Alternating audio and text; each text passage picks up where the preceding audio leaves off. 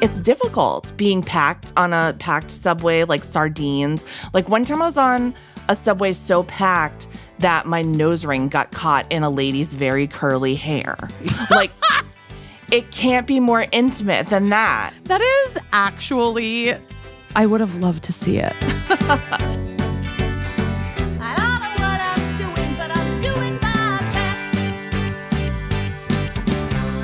Silver shot. Hi. Hello. And everything that could remind you of how easy I was not. I have that song in my head. Is it out Is there now? music? Can I hear music? No, that's the lawnmower because we're recording on Monday, which is Lawnmower Man Day in my neighborhood.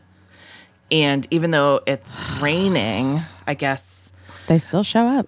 yeah, well, I feel for those guys. They usually cancel when it's raining, but I believe it's been raining so many Mondays that, like, I don't think it's possible for them to, like, survive if they don't, if they take another Monday off because they don't like make it up another day.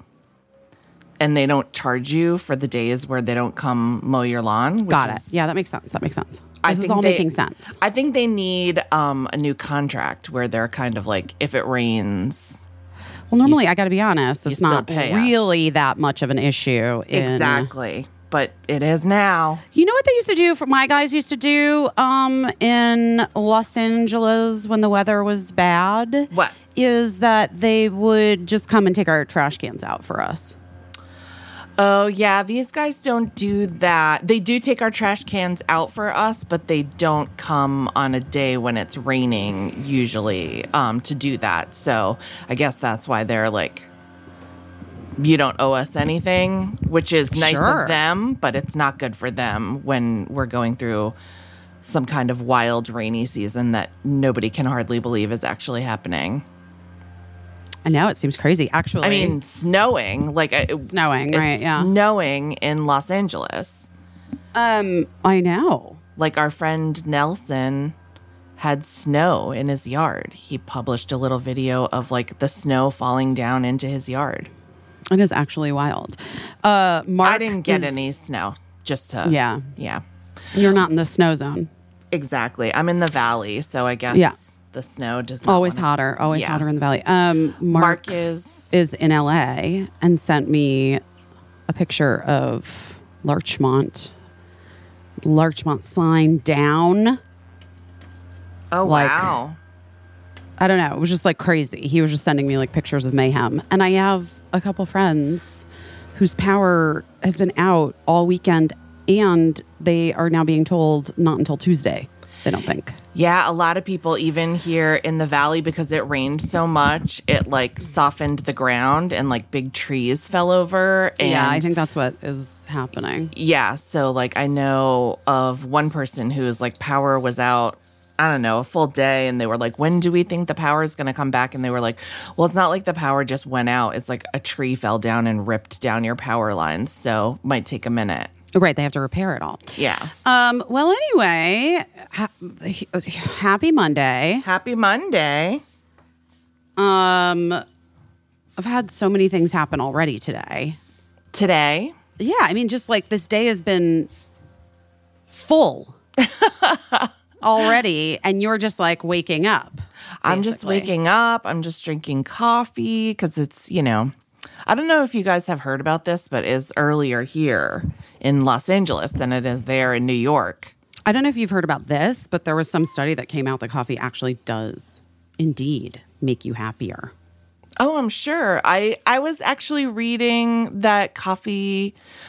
Oh, what was I reading? Oh, the last time I went to the doctor, like my liver enzymes came back a little high, which is probably I'm guessing um, because of my amateur doctor status because I had COVID and I read that some people have like a little liver function issue after COVID. Um, not some people, I think like half of people. Um, but I was trying to read about like things you could do to boost your liver function. And they were like, drink coffee. And I was like, no problem. Even though I I'm do, on board. Yeah, exactly. Even though I only drink one cup of coffee a day, which I know like people that love coffee think is insane. I usually Well, only I have one cup. since cup. I started taking ADD medicine, now I only have one cup a day. Oh, okay. You know, I was slamming Yeah. it twenty four sevs. E- Eli only has one cup of coffee a day, but is the biggest cup I've ever seen. It's like a bucket full of coffee that he But is does he take medicine for ADD or no? he does, but he's a victim of the Vyvanse shortage as well. So I was I was really um I was really out of it last week. I it took me like a, too long to get like to track it down. Yeah, so I didn't pretty- have it, and I was taking my Mexican Vyvanse that I bought. right. I'm gonna say it's not the same. I'm just gonna say it's not the same. I wasn't the same that. exactly. I wondered that, and then yeah, so he's pretty bummed out. He can't get that Vyvanse. Um, and well, because guess what the pharmacist told me, which I didn't know. So What? I've always been on Vyvanse. yeah, But because there the, of the Adderall shortage, doctors have been prescribing patients who were on Adderall Vyvanse. right, So now the people, so now there's a Vyvanse shortage because the people who were on Vyvanse right. can't get it because everybody's trying to. It's like, guys, the government again. I'm like really on a fucking. I'm on one about Yeah. being a woman. I can't. I'm so, and I know Eli's not a woman, but I'm just saying, like, I feel like I don't know. I'm just having a really fucking hard time right now with the laws regulating our bodies and like how the other side justifies certain laws regulating our bodies and not other laws regulating our bodies. Well, yeah, I mean, it seems wild that like we can't get the medicine that we need to be the productive grind culture, work 24/7 members of society that everybody seems to want us to be. We can't we're not allowed to control our bodies in terms of reproductive rights where laws have been added to stop us from controlling our bodies. But then meanwhile like laws have been gutted that will allow like a train full of toxic chemicals to crash and then we just explode it or burn it and then everything within like a whatever mile radius is like dying. And they're like yeah don't worry about it you know so like It's we have like it does feel. I mean, I have to say, it like I don't know. I, I it, it does feel like a hellscape. You know, like a little bit, a little bit. yeah. And it's really it's hard Wait, wait. to sort out like who's doing what and who's It doesn't, fu- but it also like doesn't fucking matter. Right. Like I don't, like I don't care. I don't care. I actually Right. don't even care that Trump repealed the EPA. Shit doesn't matter. He's not in office right now. What are we doing? Right. Why did that happen? Why wasn't that? I mean, and I realize that like having to fix all of the horrible things takes time. I guess. But I'm just like, I don't know. I don't know, man. I know. And we're know. like I, like, wait. So, you know, we talk. I don't. Did you put that thing up on the Substack or no? what? About That talk- conversation we had. yes, I did. You got to sign up for the emails. I do get the emails. I don't know why I didn't get that one. But anyway, um, because I just was at the do- the thyroid doctor, another a new thyroid doctor, a woman this morning, um, and while I was waiting, I was reading this op-ed in the New York Times about like teenage girls' unhappiness or whatever, written by this man, and he's like, it's hundred percent all social media because of these reasons and it like came to, it wasn't like i chose to read it it literally was in my inbox you know what i mean Right. Yeah.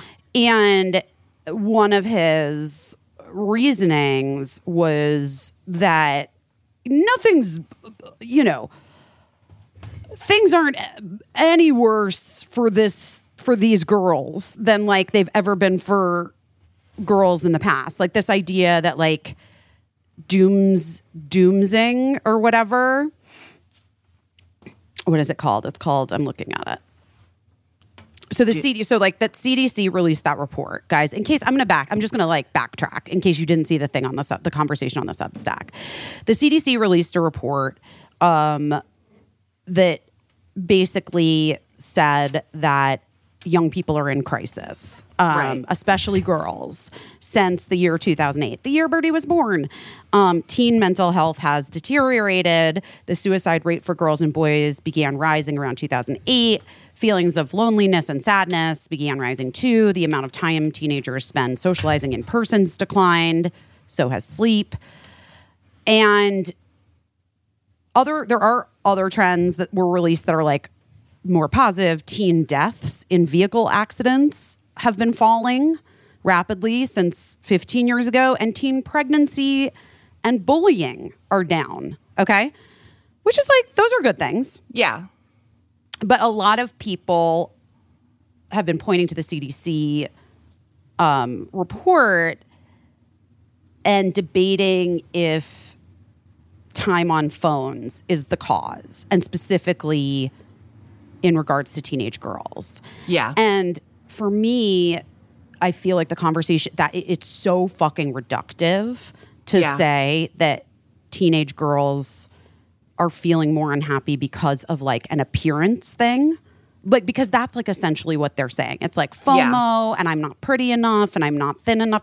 Like I like it's insane. So anyway, this article that I was reading today, to me, to me it's very complex why Yeah. teenagers and it's also unsurprising. Kids have it's not to me just about like the phones in their hands. It's also like the constant access to information. But they keep saying it's social media. And I'm like, motherfuckers, it's not social media.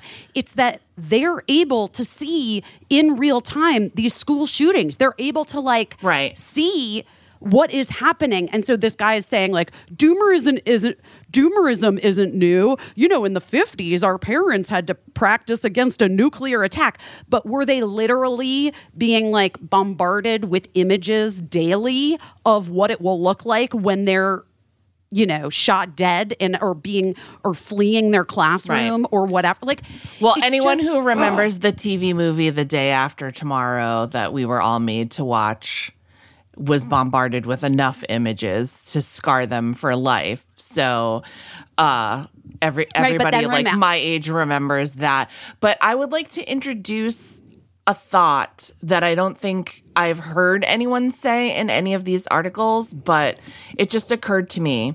We talked about the absence of a third place for kids. Right.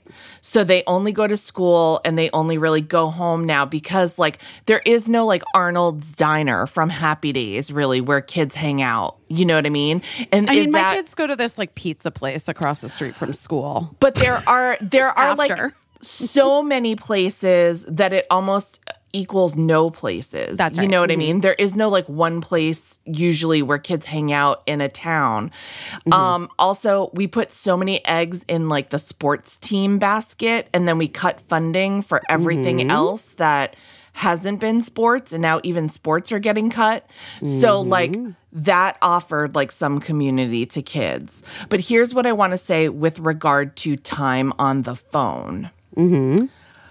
I think that besides like all, being bombarded with images and whatever and drama, which I don't think it's good to be bathed in A hundred this percent. stuff. Agree. We're in agreement about this. But I also think that being on your phone constantly makes every place the same place. Because where you are is on your fucking phone. Mm. So like recently I went to like an event, like an a, it was an a, an outdoor event and the point mm-hmm. was to like look at things. Mm-hmm. And we it was kind of the thing like it was almost like a golf game where you were just behind who you were behind and you were the whole time like looking at the things. Mm-hmm. And there was a girl who was about 17 years old, maybe 16 or 17 years old. And she literally she had this thing that I like jokingly call phone stroke where she kept stopping walking because she was like looking at her phone and so everybody kept running into the back of her because she literally couldn't walk with the amount of like attention she was giving to her phone. That girl needs to come to New York and see how long she lasts.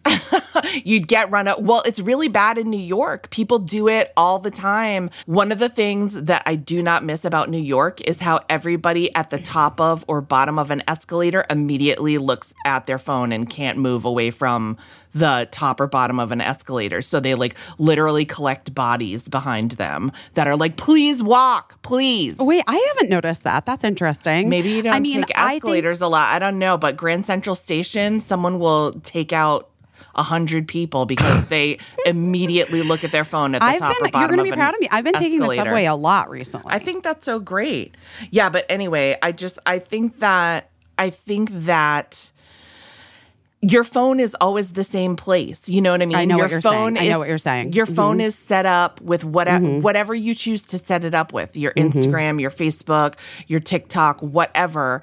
And so it like homogenizes anywhere all you your are. experiences. Yes, Which yes. also I think like you're uh, just what you're saying makes me think uh, or because I, know what you're saying like too also you're always looking at the same stuff like even if you're like the pictures all look the same Yes. everything and then you see everything through a lens as Yes. opposed to like really experiencing it Yes. i feel like i've really been doing a good job in the last bit of time um Yeah.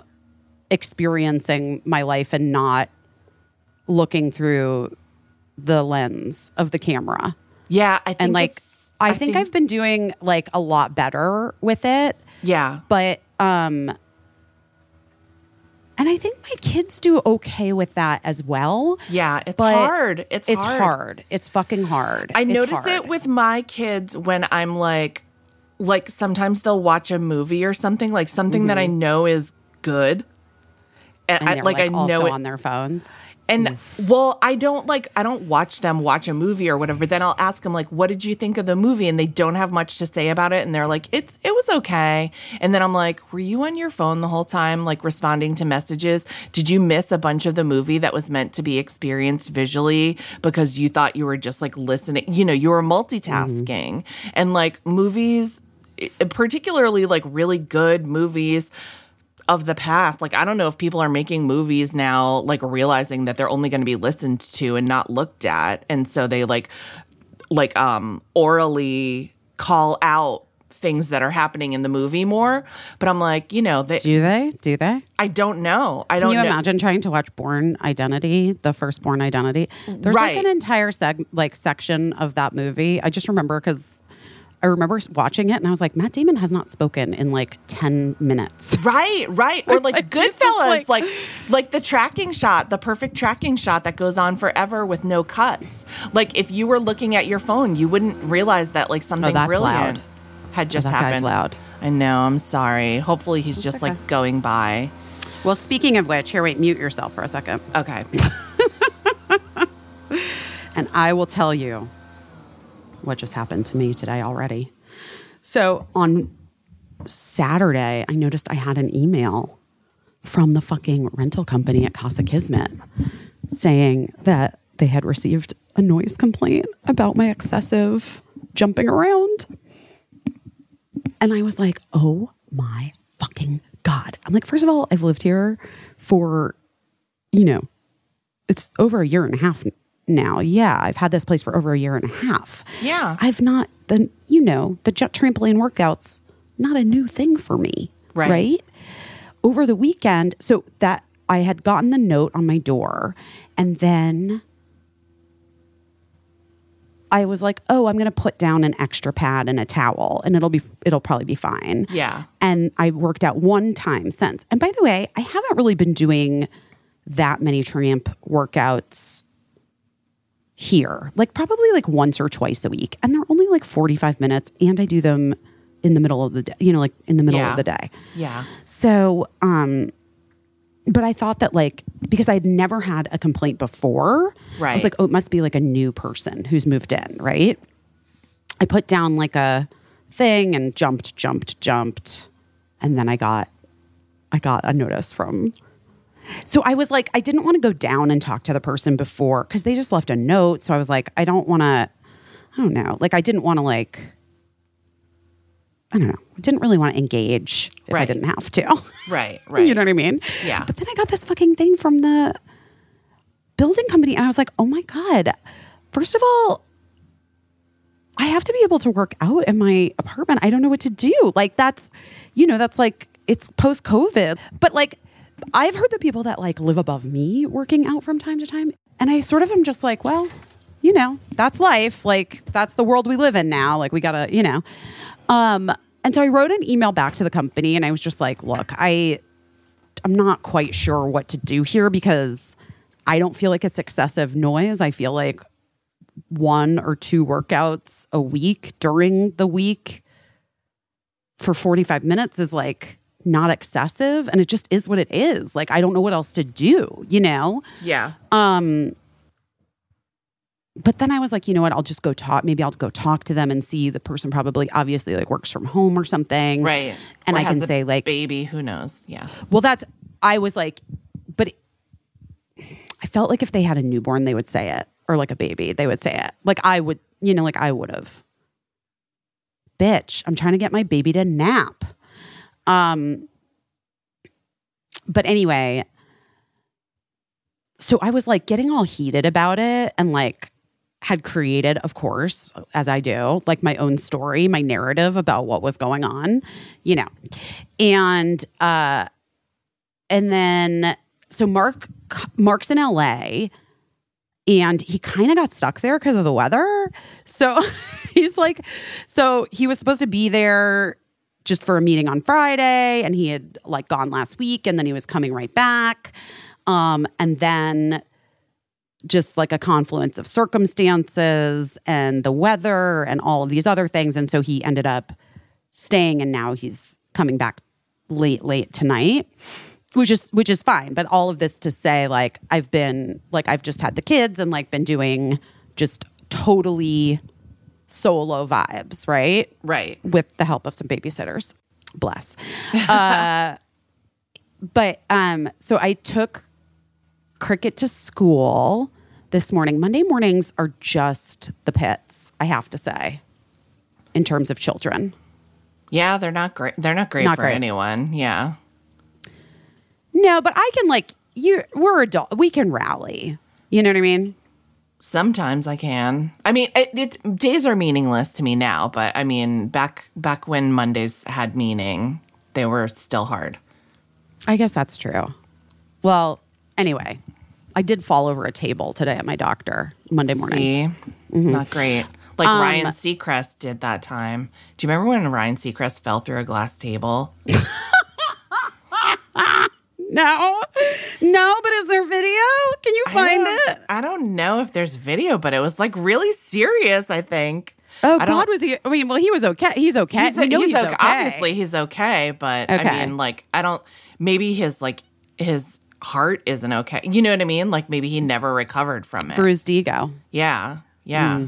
Anyway, Anyway, I'm okay. sorry that happened to you. it was fine. But um, so drop cricket off at school, and I'm like, okay, I have I have to go to this new thyroid doctor, but I'll just run by Casa Kismet, scope it out, Jump around for forty. jump minutes around. really loud. No, I was like, I was, gonna, I was, I'm like, I'll just water the plant so that like I can come back and just immediately do the podcast when I come back. But so, but Gina like was weird and like took a different route and then needed to poop. Like she like was like on her own journey. Yeah. You know? And I was kind of just like, okay, whatever, I'm following her. And so then by the time I got to Casa Kismet, I was like, oh, I don't even know if I really have time to do this. And I walk up to the door and this man is coming out with a dog. And I was like, oh, hi. And he's like, I'm below you, by the way. and I was like, oh my God, wait, this is so, it was like, it was like energetic fate. like I was like, oh yeah. my God, wait, what happened? Why are you so upset about this? What's going on? He's like, honestly, it's just like, I do work from home and like blah, blah, blah, blah, blah. And he's like, but my, yeah, my husband was like, why did you, what did you do? Because he saw on your Instagram, we followed you forever. Like, we know that it's you above us. And I was like, oh my God, hilarious. Yeah, yeah. And I was like, well, let me just get your phone number and I'll just text you if it's like not a good time. You know what I mean? Like, just tell me. And he's like, you don't have to do that. You don't have to do that. I was like, no, clearly I do. Like, I don't want to. I was like, also, do you guys drink? I'll just bring you some alcohol. Like, whatever. Right. So he was super nice about it. But then I was like, did he make the complaint or did somebody else make the complaint? And now I feel like everybody thinks I'm too loud. And also, that is like a fucking theme in my life, right? Because, and I feel like energetically, this is a thing that's like been popping up right Yeah. now. Yeah. Um, because there was a situation at the Phantom of the Opera on Friday night. I have So- these mom friends that I'm like, uh, like really love here. I think I've told yeah. you this. Yeah. And I'm so grateful to have made some mom friends. Yeah. And um, they're just wonderful and their their kids are wonderful. And these are cricket cricket's buddies. And so um, one of the moms has been like on this, like, let's take our kids to the theater kick. And Right. so a bunch of them went to see & Juliet, a new musical that's supposed to be great um, while we were out of town doing the live shows. Oh, So I didn't get I didn't get to go, but they had like the best time ever. And so Oh, then good. she got tickets to Phantom of the Opera because it's closing soon, which I was not aware Right. I know. it was, but it is. Oh my gosh. Yes. I took Eli to see it for his eighth birthday, I believe, because Well, as you know, my children iconic. love Phantom of the Opera. Eli's not the one that dressed in the Phantom of the Opera costume, but No. he passed on his love of Phantom of the Opera to Lincoln. And I realize I owe everyone a repost of that picture because I name checked it on the Well, I think that we can we should do that for this podcast because there's major phantom vibes in this podcast. Oh, yes. But like truly I did not realize that the Phantom was such like a horrible fucking creepy ass abusive man. it's super creepy. Like he I but when you're a child, you don't like I, I didn't that did not I did not understand the nuance of like what the fuck was happening. Yeah. I mean, like he's, you know, he people know the Phantom of the Opera, I guess, like a horribly disfigured man lives in the bowels of an opera house and s- becomes obsessed with the An, an ingenue. an ingenue singer. singer. and um you know, then a lot of gaslighting and terror and This is what I'm saying. Like, I was like, this man is a gaslighter. Yeah. He is telling her that her talent is only because of him right. and because of his like tutoring of her voice. right. Like, he's holding her captive. This is literally so fucking messed up. No wonder I've been seeking male approval for my talent my entire fucking life. I have been looking for the phantom to show up and tell me that I'm good at things, at my art, It's because like obviously he's responsible. It's not far off from Beauty and the Beast if you've never seen it. And like, by the way, we still have like, you know, gross billionaires basically trying to like hold ingenues captive. By and the way, then going we still have like losing their shit when the when the woman's like, "Oh, you're terrible. I'm leaving." Yeah. Also, though, by the way, like I, I mean, I've had like the experience in mine, mine's own life of men taking credit for my ideas slash gaslighting me, telling me that like my idea was really their idea. Yeah. and that like what the fuck, man. That happens in every writer's room, by the way. Like every like I can't tell you how many times I've like Totally. pitched a joke and then later somebody will be like who thought of that and then like a guy will just pipe up and be like oh it's me and i'm like No, you didn't. no you didn't did No. you wrote it down maybe like as i said i don't know but anyway Or they just repeat it louder. yes exactly because they thought they had a good an ear for a good idea. And well, they're like or they like literally like heard it and thought it was like the muse in their head, yes yes. I'm not sure you- I- realizing. I- because yeah that's that's who we are the muse in their head. I'm sure you've had the experience of a guy telling you a bit like doing a bit on you that you're like yeah i'm the one that told you that in the first place. And oh yeah, like well we used to have. I I won't I won't call anyone out, but on uh, on one job I've I had. Well, I've had this happen in in a couple places, but um, yeah. Oh my god, I had this happen many times over. Um, but you know, like if you're ever on a show as an actor where there's like improv allowed, or you know, you can kind of have fun with some things it's always like you want to make sh- i mean as a woman you want to make sure that you do your best whatever you think of like that's the best version of it Yeah. you want to try to save it for when the camera is on your coverage Oh, right. So they can't. because if you don't someone else will like a man will take it and we'll do start it doing it when yes he's and on then camera. and then it's like and there was this one actor that literally was like would do it so frequently that then finally like multiple women on set were like dude come on. You gotta stop. It's literally like you every time you fucking take it. And he and he was like honestly it's just like whoever sells the bit the best. And i was like fuck you. Anyway i also got into so i've had that experience for so many years of my life Yeah, since like yeah. literally the beginning of my career. And then a couple years ago when i'm like older now but i you know Yeah. not to be fucked with this Yeah. one um I had like improved a thing in a scene that the other actor didn't like. So in the next, in the subsequent like two takes, he jumped it so that I couldn't do it. right. Okay. Yeah. But the director had liked it and said, after I had done it the first time, let's keep that in and let's do this, you know, whatever. Yeah. So I wasn't like going to be.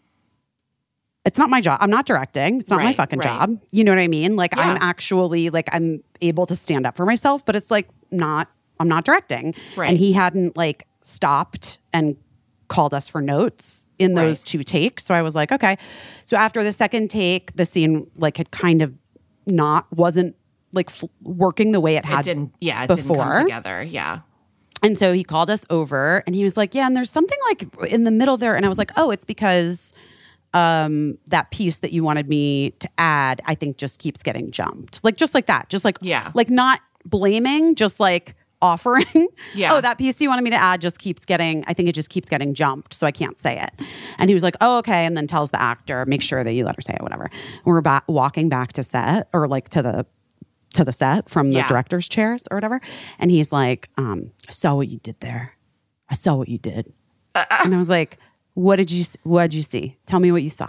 What'd you see? Cause I did not like this person. Yeah. And he was like, you, uh, you make sure that you're going to say that joke you thought of. And I was like, mm hmm. Mm hmm. Yeah. yeah, you don't like it, huh? That's not for you. like, I was just like, mm hmm. Mm hmm. I mean, Mm-hmm. meanwhile, if you wanted to, you could be like, I saw what you did there twice. It's on camera. It's literally on camera. I saw what you did there. You keep not fucking worth it. Not fucking worth it. Whatever. We ended up having bigger issues, but um he saw what I did. he saw what you did there, Mhm. He saw what I did there. and you're like, like, yeah, yeah, I did did I it. do? I I did it right out because we're did. acting. So the point is, And to- also- and for also, people like, to see it. Right. And also I I did do it like how you're supposed to. Just like on set, like talking to the director as opposed to just making my own unilateral decision that I didn't like a joke because I felt like it emasculated me. Right, right. Oh, but it's not you, it's your character. I forgot. right. Oh, I forgot. Yeah, you don't want your your character to be To be emasculated. Got it. Oh, Got it. my oh, God. okay. Okay, okay, sir. Uh-huh. Uh-huh. honey love. Honey love, honey love, honey love. Honey Love is our new sponsor. How excited are you? guys, we have a new sponsor called Honeylove. And when I tell you, when I looked at them and I was like, thank God I need new bras. I literally was like, I need a new everyday bra Yes. because literally, you know, everyone does it. You like have the one bra that you just keep grabbing and then it like falls apart in your hands. and you wear And it I was essentially- long and Yeah. and you're like there has to be something better by now because I've had this bra for so many years. And guess what it is? Honeylove's crossover their crossover bra which is like their best seller and it's so super comfortable. It's comfortable. I weirdly feel like my posture is better now that I'm wearing it on the Oh, regular nice. Okay. daily. I really am. I love that. I mean, that's not a thing they say, but that's the thing I'm saying. Well, listen, it's your observation of how this bra is working for you. I also like their leggings are really exceptional and their shapewear. It's all really good stuff, you know? I think sometimes Yeah. like bras and shapewear, especially in like plus sizes, can be like a little aggressive. Um, like you want to be supported, but sometimes it can be like a little rigid and um daunting. You know what I mean? Like Yeah. I don't like to um, feel like I'm going to be hurt by my underwear. And Honeylove, that's not the case. it's very gentle. And I do love, you know, we always look for it, guys, when we're working with a brand size inclusivity. They have a good range at Honeylove. Love it. guys, Honeylove has you covered. Whether it's like your everyday bra, which is the one that I'm currently obsessed over, or, you know, whatever, working out, your leggings, getting married, you do whatever you do. Honey's on you. oh, I, I just made that up. I mean, is that a good one? Honey Love's on you. Um, and try it out. Treat yourself to the best shapewear on the market and save 20% off at honeylove.com with the code BEST20. Use code BEST20 at honeylove.com. Cinched, snatched, and lifted. It's hot girl season thanks to Honey Love. Blueland. You know what I just refilled? What? I just refilled my Blueland cleaning supplies and the satisfaction that I get and the superiority when I rip open a little tiny tab thing and drop it into water and make it into my own cleaning spray.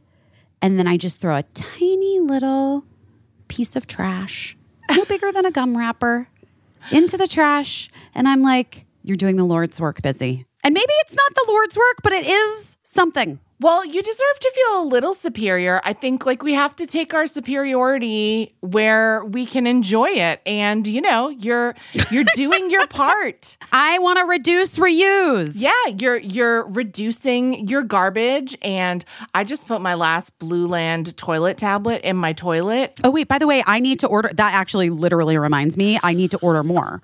I forgot that I was out too. This is That's how so pitiful I am. I put the last tablet in and there was like a little bit of like toilet tablet dust, Dust? in the bottom. And I was like, I'm Yeah, going to I save this dust because I, I might need it between now and when my Honey, toilet tabs Are you, are you ready for this? I've already used the dust. Oh no. well, Blueland, you heard it. Like, I mean, and I'm not one to like really quickly crank through cleaning products because I don't love to clean. I don't obsessively clean. So, like, sometimes I, I buy a new cleaning product and it's hanging around forever, but I use up those toilet tablets. It is a joy. It is a joy to It's a drop joy. one in the toilet. It is a true joy. And it's also a joy to make your own glass cleaner that works as well as glass cleaners that were imprinted on your brain because of advertisements. And I just use the same cute bottle um, that I refill every time and a little tablet. And then I spray those windows and I feel good. Guys, we love we love Blueland but it really did change my mind about cleaning products because I was indoctrinated in like the 80s of advertising and I really thought that there are certain items that are the only things that can really clean your house. Right. And therefore, like yeah, yeah, yeah, I'll make changes other places, but like an environmentally friendly cleaning supply isn't going to do the job for me. Right. And Blueland literally changed my mind. I'm so glad to hear that. Yeah, because there's just like, you know, you want to be able to breathe and you want to be able to like not worry about your kids and your pets and, you know, and about the earth. Like, we're not trying to cause a, a toxic environment wherever we live. So everything's really lightly, freshly scented. Well, that's the other thing because I get headaches from products. Exactly. But all of the scents are so light and beautiful. Um, I like the fresh lemon, and there's eucalyptus mint, and they also have iris agave. And sometimes they come out with like seasonal Yes. smells too. I love every once I in a while love you'll a get a special one. dish seasonal scent. Caissie and I love it. We think you guys should try out the Clean Essentials kit because it has everything you need to get started. It's like three bottles of cleaner and a hand soap.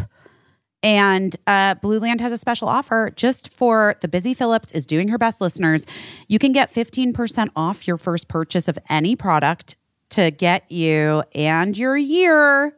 Because I guess we're still, are we still saying it's the new year? Sure. You know what? You know what? For me, I think New Year so. starts now. Yeah, until it's like until we're into the second quarter, it's the new year for me. Yeah. Where we're just going to make sure that that year started right. So to get your 15% off your first order, go to blueland.com slash best. That's 15% off your first order right now when you go to blueland.com slash best. That's blueland.com slash best. So, but I do feel post discussion with neighbors downstairs, feel better about things. What happened at Phantom of the Opera? Oh, right. Shit. Sorry. Okay. Um, I was just like a little loud, I think, about Yeah. my disdain for the gaslighting nature of it. And I wanted our nine year old girls um, to be aware that as they were watching it, Yeah. of what was going on. So, like, Yeah. at intermission, I was just like, ladies, ladies, you know. And I think that there were some people that might have been like a little annoyed at me around me just because like I think they're they were having like a nostalgia moment for themselves and not really wanting to like critically think about the messaging. But my job, I felt like as a parent was to help our my youngsters um understand Right. the and not just like take a thing in and have it like become some sort of core memory and then you know ultimately end up looking for validation from men in basements or whatever Yeah. um but you know it was five nine year olds and five moms nine year old girls and these are girls for the most part have grown up going to theater you know Yeah. Yeah. um but they're still nine which is like pretty you know almost 10 Yeah. but they're so they're like they can be a little fidgety and like i was sitting next to cricket and then she had um and then and then all the girls were in a row and then there Yeah. were moms on the other end and uh and i think that like s- splitting it up with moms is better Yeah. but that wasn't like how it happened and i wasn't like in charge of the seating arrangement Right, right. other than just cricket saying like you have to sit next to me so the people behind us were like wonderful and uh then in the second act well first of all i got like i had to pee yeah. and the line was insane and so then i waited and i was like i've seen masquerade I, like Right. i'm now and also by the way now i'm just like fucking over this Right, right. whole idea um but so i was like i have to pee but then i like kind of got stuck and didn't know how to get back to my Yeah. seat you Yeah. know so i was just like standing in the back watching it but and then was like oh fuck it i just gotta go um and people will just have to deal with me Yeah. getting into my seat Yeah. um it's not like we were down front we were sort of like Sure. at the back of the mezzanine Yeah. um and so i sat down and the play is continuing and something uh, you know things start happening crazy because it's Right. the, towards the end of the show and two girls down from me one of cricket's little friends like was like wait to the little girl next to her. Could barely i could barely hear her okay? Yeah, yeah. she was like asking a question about like what was happening. I think she was Yeah. confused. And the fucking lady in front of her turned around and was like you need to knock it off. Like that. Like so mean and so harsh. You need to knock it off. So mean and so harsh I was just like, guys, I get it. You've spent money on theater tickets. Mm-hmm. You're sitting in front of some nine year olds. It's fucking annoying. All I'm saying is that, like, just temper the voice. Just say, like, ladies, theater voices. It would have had the same fucking impact. Right, You know what I mean? Yeah. And instead, it was just like so aggressive and weird and like, Yeah. like, like, like actually one of the little girls gasped, like Yeah. scary. Like it was like too much. It was too Yeah. far. Yeah. So much so that like I got flashbacks of that like horrible guy. Right. And this is the thing that I want to say that I feel like is true.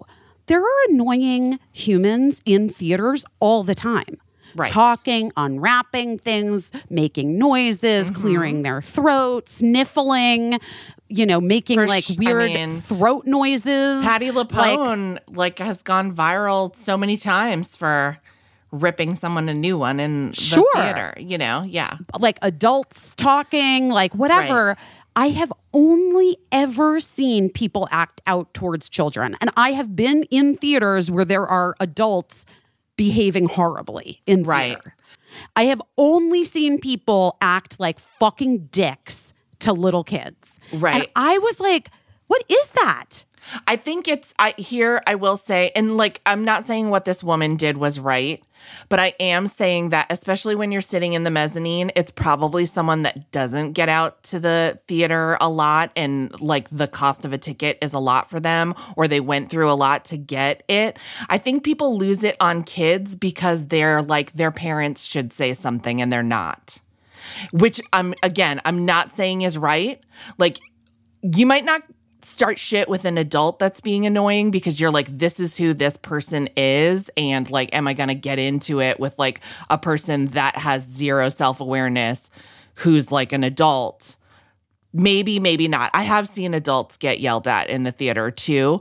But i think when it's a kid and their parent is sitting right next to them i think sometimes people are like and you don't know like maybe the kid kicked the seat a few times who knows or maybe the person's just on 11 when they should only be on 2 because of for whatever reason um but i do think sometimes people feel more free to say something to kids because they're like their parents should have said something and so now it's on me. I see people do it in the movie theater. I'm always like a looker, like I'll give like a look to the parent, like can you, you know, because Right, totally. Also, by the way, like sometimes just shh, shh, shh, shh Yeah, is yeah. enough. Yes, like I know. just like two times this has happened to me in the theater. That first time was so horrible with that Right. man, Right. That I was like traumatized, and so then I felt like I had to say something Right. after the show Right. to the lady. I didn't wasn't going to do it during the thing, but I just was like, "Hey, just just can I offer something like the next time you're sitting in front of little kids, like maybe just there there's a maybe just a kinder way to tell them to remember to keep it down. I'm sorry, you know, I'm sorry, Yeah. but it Yeah. just you know, we're all learning. Like they're just trying their best. And she was not receptive to it. And then I was not nice. And I am not proud of that. That's you are between the apartment noise complaint and um and the theater experiences, I think you're getting a little bit of a taste more of like what it's like to be a real New Yorker. like because that that's it. Like people are living on top of each other. People are having to live in community in like a really intimate way, but they don't know each other. Right. And so people are also trying to hold on to their autonomy and humanity with both hands when it's really like it's difficult being packed on a packed subway like sardines. Like one time I was on a subway so packed that my nose ring got caught in a lady's very curly hair. Like it can't be more intimate than that. That is actually, I would have loved to see it. it I was would have like loved to see it. and thank God we worked it out peacefully. And like, I didn't get my nose ring ripped out. She didn't get her hair ripped out.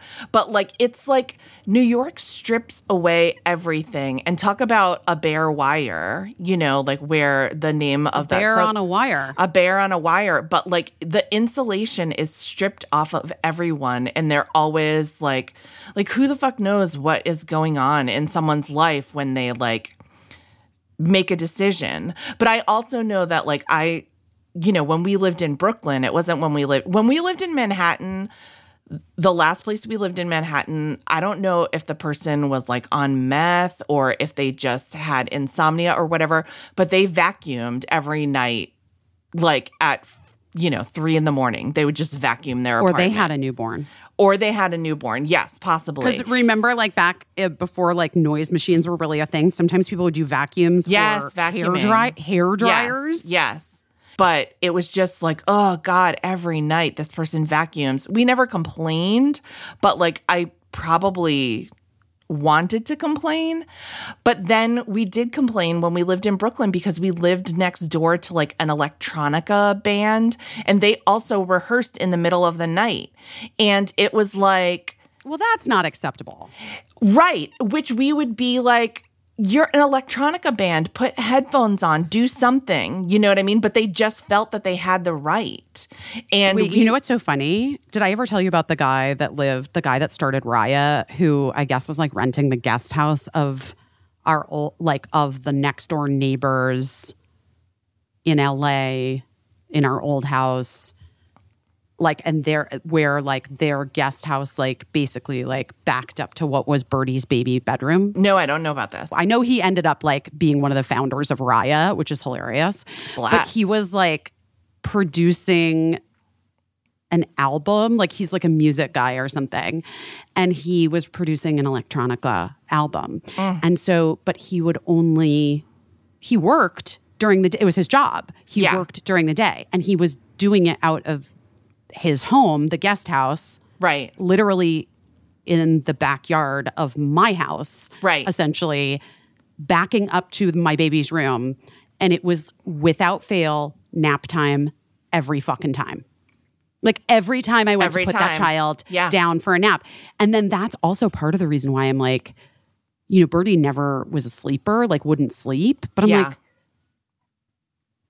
I mean, how could she? Right. Right. It was like, "Mm, mm, mm, mm." Yeah. she grew yeah. up in a club. Yeah, it's wild. I mean, well, with the band, we did make a noise complaint in the building, and then they were like, their response was, We sometimes hear your baby cry. And I was like, Well, I mean, he's probably crying because of like the the music coming from The next door. but um yeah it's really it, like i'm the kind of new yorker i was the kind of new yorker that was constantly like low level anxious about the uh, amount of noise we were making with our tv moving furniture use like one time we had a jetted tub in our apartment and that was quite noisy and i was pretty certain that was disturbing neighbors. So i was very conscious about like always having a time limit whatever whatever and like you know but there's also like the type of New Yorker that's just like, we don't give a fuck. Like it's, you know, that's how it is. We all live on top of each other. And like, like our across the hall neighbors, they were like an older married couple. They had a teenage boy and a teenage girl that shared a bedroom because they just had been since they were little kids and uh and the place they didn't want to give up the place you know? Um because it's tough in New York.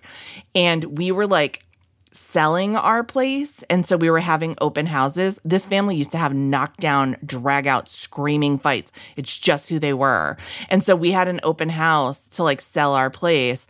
And then after uh like our realtor was like kind of acting like squirrely after and we were like you know what's that about and then later our neighbors came up and they were like sorry we had one of our big fights like during your open house but that's just how it is and i was like thanks for that but they just didn't care. It's just how they lived their life.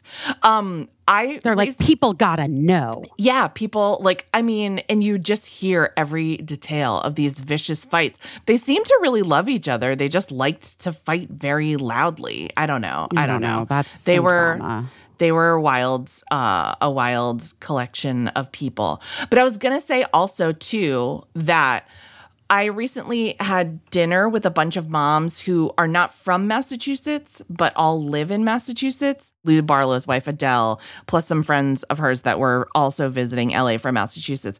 And we were talking about the um the instinct, the New England instinct that when your kid is making a fuss in a store or a theater or a restaurant, you immediately pick up the kid and take them out of the place so that you can calm the kid down and like get the stimulation level down, but also Right. because you're very concerned with how much your kid is disturbing everyone Right. else that is in the place. Yeah.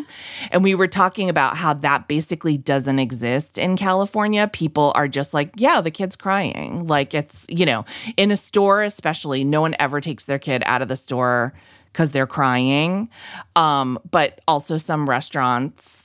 And also, I've been in a situation in a theater where a kid's like kind of fussing, and the parents just like talking them through it, and you're like, "Really?" during the during the movie? Okay, um, But wait, that's so interesting because I I come from a remove the child in the situation, but that's also because I had read some parenting book early that really made sense to me, which is that like you like if it's discipline or sadness or whatever, like you don't want kids to feel shame about their emotions. Right, exactly. And like having them in public can be a thing that causes shame because they can tell that other people are looking. They like Right. and then it like sort of compounds the tantrum or whatever and they like can't they can't then get control and regulate right so like i'm definitely uh remove the child who's crying from the public place Yeah, it's interesting. I guess maybe in California, like there isn't as much shame. Like nobody's like staring daggers at a crying kid in a Target. Um,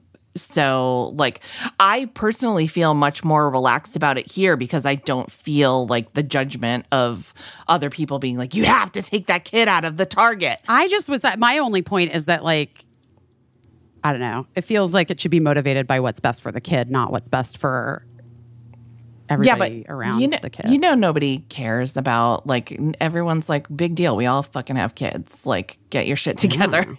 you know what I mean? Like, you know that people are like when they're there's no explanation for the way that people behave sometimes, but I can tell you that the last thing they're usually thinking about is like having empathy for like a total stranger, you know. Totally. Sometimes yes, but sometimes but usually no. But anyway, it was just interesting and so I feel like New York City is like an extreme version of where people are like, because I'm trying so hard to hold on to my little slice of humanity, like my solitude, my enjoyment of something, that they don't have a lot of room to account for anyone else's humanity.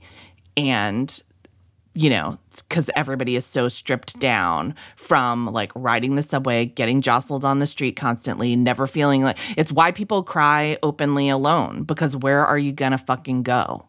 Like the most private place you could go maybe is like a taxi or back to your same old apartment, which you don't want to be the scene of everything difficult in your life because then you're saddled with that in the place that you live in the place that you live. So people like place. yeah. So I just feel like New York is probably like the most extreme example of where people are like, "Listen, can I just have this one little thing? Do you have to ruin it?" No, I totally get that.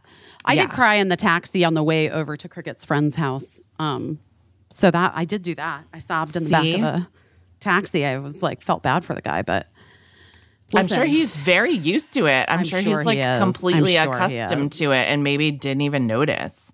But it's New York can be New York can be really hard. And I think it's like it's really hard for parents and it's we we were just talking about it to other friends of ours about how they were like how do people raise like babies and little kids in New York City. It can be really, really hard because it's like when you are your most human and vulnerable. And if people aren't like letting you catch a break, then you know. Oh no, I mean I've said that to so many of my friends here and I mean I've said it to Michelle. I'm like I don't understand these like two babies that you have in this city. it's like and obviously she has so much, you know, she's got privilege and help Yeah. and and She's not trying now. to get up and down the subway stairs with two babies, hopefully. She might. I, she's crazy. But that's like that. true. You She know what I mean? Like she, might. does actually, and she and t- t- also to be fair, like hasn't really had that much help over the years. Yeah. like, I feel like a person. She can't because it'll end up in like some magazine or whatever. Like Michelle Williams struggles to get down the subway stairs. So hopefully she just avoids it. I have to tell you something. She does not. Uh, I mean, I guess I think I said this like a little bit post Venom.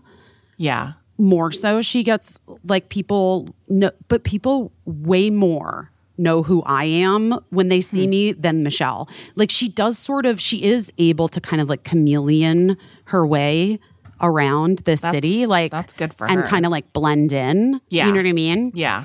Um she has an ability uh to do that. It's uh like a superpower, I would say. Well, anyway, that is the story Wow. with uh me being too loud, I guess.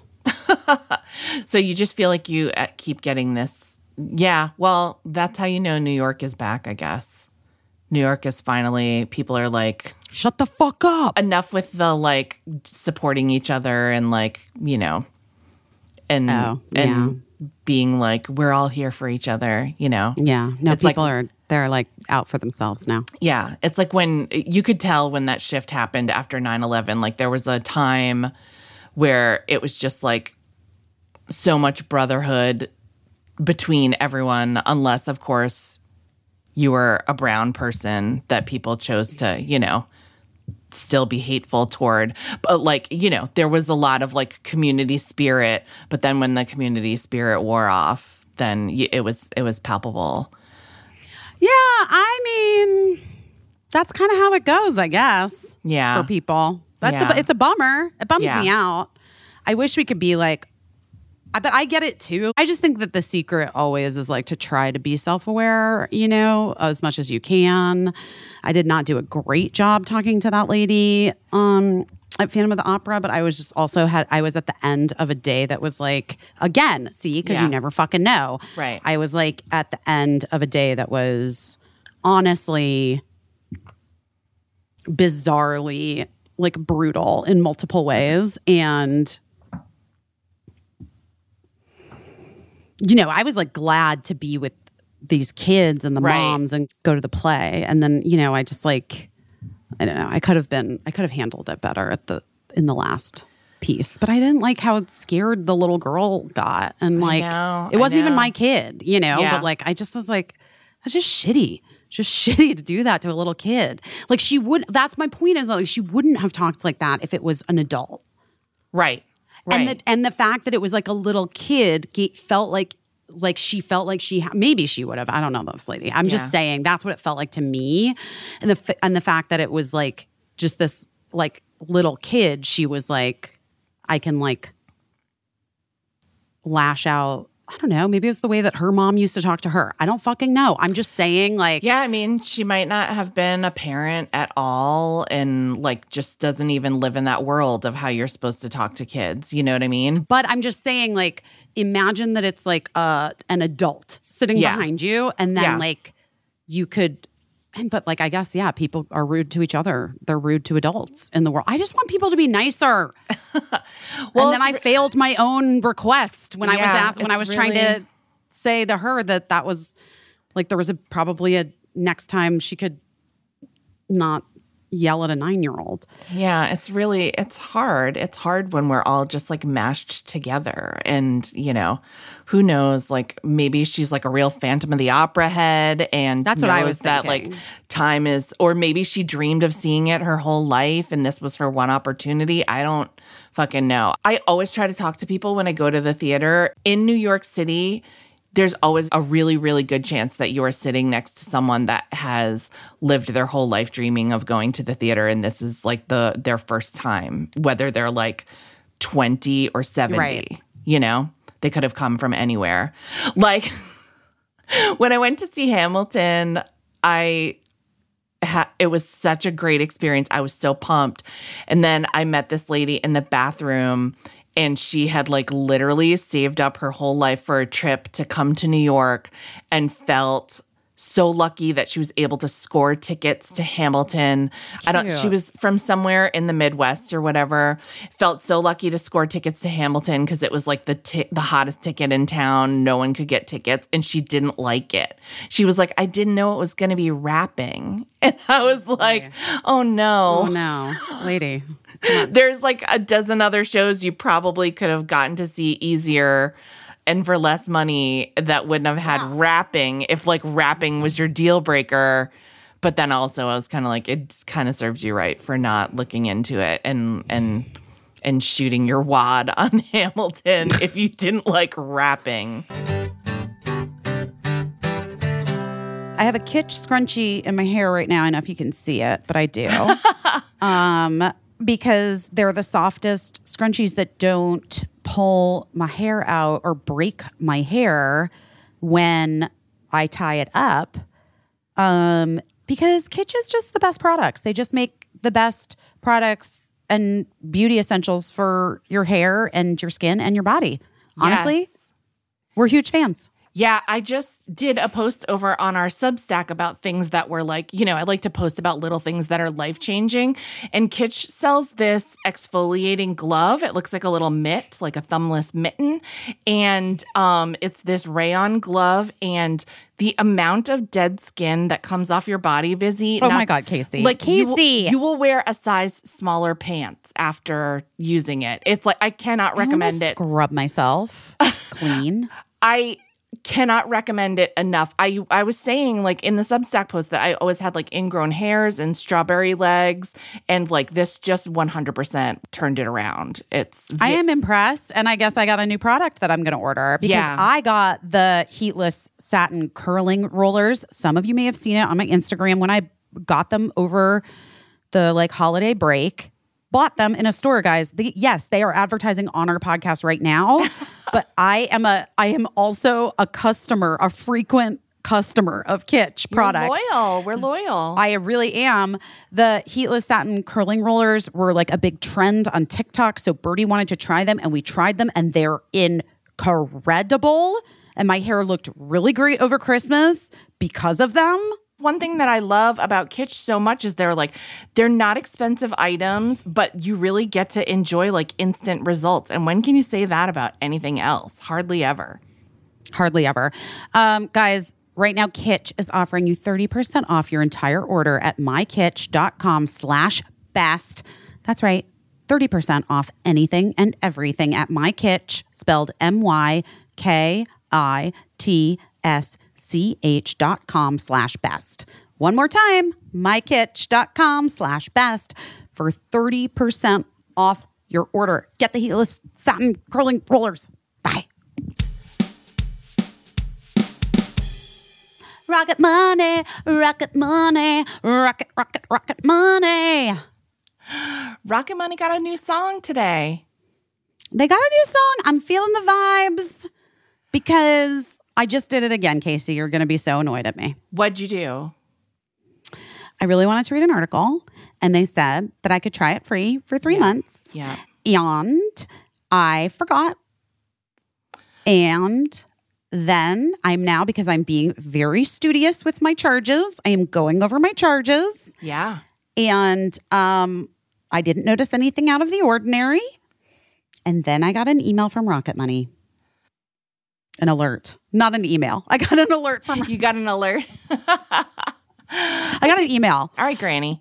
Um, I got a pigeon carrier. from, I can't even be mad at you because I do the same thing. My whole family does the same thing. We use Roku, and so we look up a movie that we want to watch. And it's on a channel that we don't get. And so we do a free trial just to watch that one movie. And then you forget to cancel it after a week. And thank God for Rocket Money telling us, like, do you really want the channel that only has this one movie on it? Do you want to pay for it every month? No, of course not. wait, do you want to know this fact that Rocket Money sent over for this week's ad on this podcast? Yes, I want to know. Do it. you know how much subscriptions cost? Because most Americans think they spend around $80 a month on subscriptions, but the actual total is always closer to 200. Ugh, more than double what you think. Isn't that insane? That's insane. And that frankly, there's just so many other things I would rather spend $200 on. I hate that. I hate it. Well, listen, Rocket Money, formerly known as Truebill, is a personal finance app that finds and cancels unwanted subscriptions, monitors your spending, helps you lower your bills all in one place. Over 3 million people have used Rocket Money, saving the average person $720 a year. That is wild. That's incredible. Think of the trip you could take for $720. You could develop a very fancy latte habit with your extra $720. Yeah. Whatever You you, just wanted. have $720 Keep on it in you. your savings if you're responsible. Well, stop throwing your money away. Cancel unwanted subscriptions and manage your expenses the easy way by going to rocketmoney.com slash best. That's rocketmoney.com slash best. rocketmoney.com slash best. I too went to the theater this this uh I know you went yesterday, last night, right? yeah, yeah. I went to see What did you guys see? The Secret Garden at the Ahmanson Theater. It was so good. It was really good. I'd never seen it. I've never seen it. Is it new? This is a new production, right? I mean, the Ahmanson, a lot of times, like things start there that they want Yeah. to go to Broadway or whatever. I think this might have been on Broadway. I don't know because I no, but also I mean, a revival. yeah, that's what I think. I think no, Um, that's what I think too. But I mean, I think the idea, I think it's starting in L.A. and then it like goes to like Chicago, D.C. and then they yes. before it comes to New York, right? Yes. Um, this enchanting Tony Award winning musical is a compelling tale of forgiveness and renewal. Then it goes on to list everything else. Um, it was really great. Yeah, I we also saw the um the Temptations musical there and it was like most of the cast that had been on Broadway. Um but anyway, yeah, we saw The Secret Garden. It was so great it was such a great experience. Like, I don't think that people really think of LA as like a theater town because obviously it's like Hollywood and movies and TV. But it was a really, really nice experience. That theater is beautiful. If you The ever get a- Ahmanson is like gorgeous in the Mark Taper Forum. The so- Ahmanson and the Mark Taper Forum. so gorgeous and then in the plaza that it's on is so beautiful and um and also Matt was so excited that the parking was $10. He was like New York City could never. It would easily cost you $60 A hundred percent. to park if you were coming into the city to see a shows. Hundred percent. He was so excited and then we got to go to like a little um a little cocktail party at the Dorothy Chandler Pavilion after which I was very excited because that's where all the award shows events are held and it was my first time going there and it's super super fun. So anyway, thanks to thanks to the team at the Secret Garden for inviting me out. It was really good and fun and So such fun. a such a family show. There were so many little kids there uh and they were all dressed up in like floral Did you tell them to shut the fuck up? there was a little girl in front of me that was poking her mom a lot and her mom was not reacting at all um which i was like i was a little distracted by it but in a way where i was like that mom like has nerves of steel because she was not reacting to this kid poking her. But i will say that the child poked her in silence. It was just a silent repeated poking. And it was fascinating. That is fascinating. And honestly, I'm like impressed. It was, but it was a really like I gotta say, like a really um chill uh theater crowd, which was interesting because it was opening night and I think they had to like hold the curtain a little bit because it was just was packed and it took forever it took forever to get everyone into the theater. But I ran into Ever Carradine, who I love Ever. I love her too. I only know her through social media because we have so many mutual friends, and I didn't want to like. I didn't want to bug her um because she was there like with her family or whatever. But then we saw each other and she like made meaningful eye contact with me and I was like, "I'm Caissie." And she was like, I was staring at you being like, "Do, I know that girl from somewhere? Have we worked together?" Um so anyway, it was just one of those and then we talked about how weird it is to meet social media friends in real life and uh and try to just overcome how weird that is. It is a thing, but I like it. It is always always thing. grateful. It is a weird thing because you know that like I I may have told this story before like I traditionally don't introduce myself to people that I know from social media, which I know is like it's a double-edged sword, right? Because the worst thing is to like go up to someone and be like, "We're social media friends," and you know that they don't take social media or use it the same way you do and they're like, "I don't know who you are and like I probably my assistant followed you or whatever." Like that's what I fear happening. But mm-hmm. also there's also a chance that the person takes social media very seriously and does think of you as a friend and is like, "Why the fuck is that Didn't girl she say hi? why wouldn't she say hi? Why right. is she ignoring me? Exactly.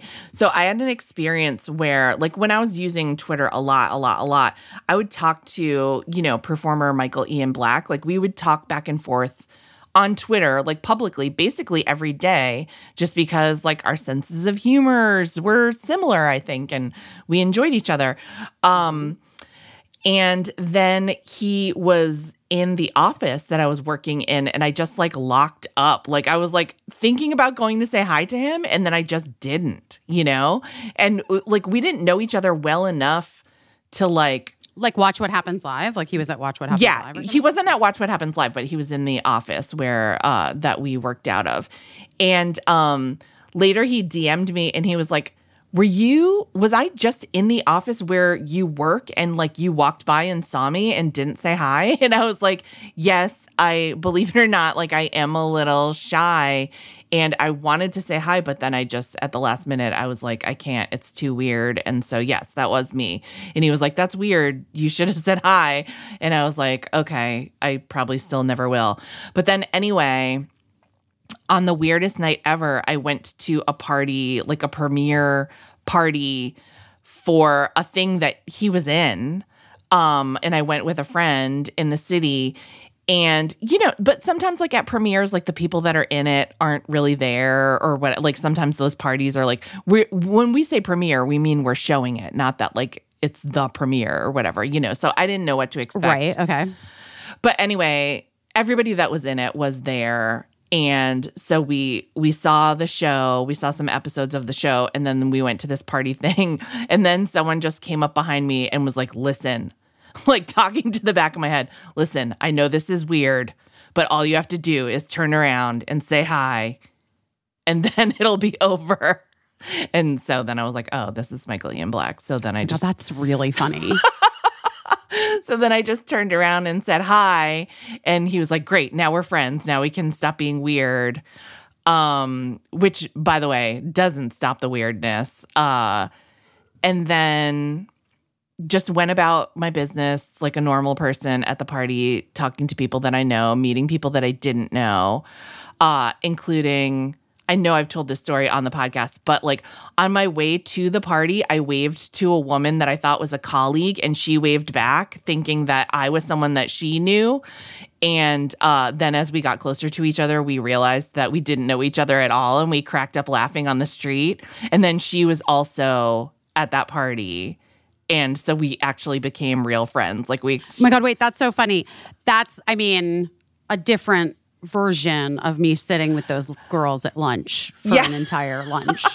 And yes. I was sure I knew them. Yeah. They were sure they knew me. And then about 10 minutes in, I realized, oh no, I don't know you at all. them. and they think that I am their friend's new girlfriend. Yeah. So That they, just that they had only met once. And I was like, too embarrassed. So I just went with it. this is that's my friend Amanda Ginsburg, and that we always talk about how we have the best friend meet cute ever, um, and we've stayed in touch and have stayed friends. But um, anyway, I don't know. Is it as good as as that rat falling on you and Heather Matarazzo? Because I also think that's like pretty iconic, like a, a pretty great way to meet someone. Just a rat falling on your heads. Heather and I were reuniting because we had already met each other when we were, but that Ah, was right, like, right, right. so it wasn't, we weren't actually meeting for the first time.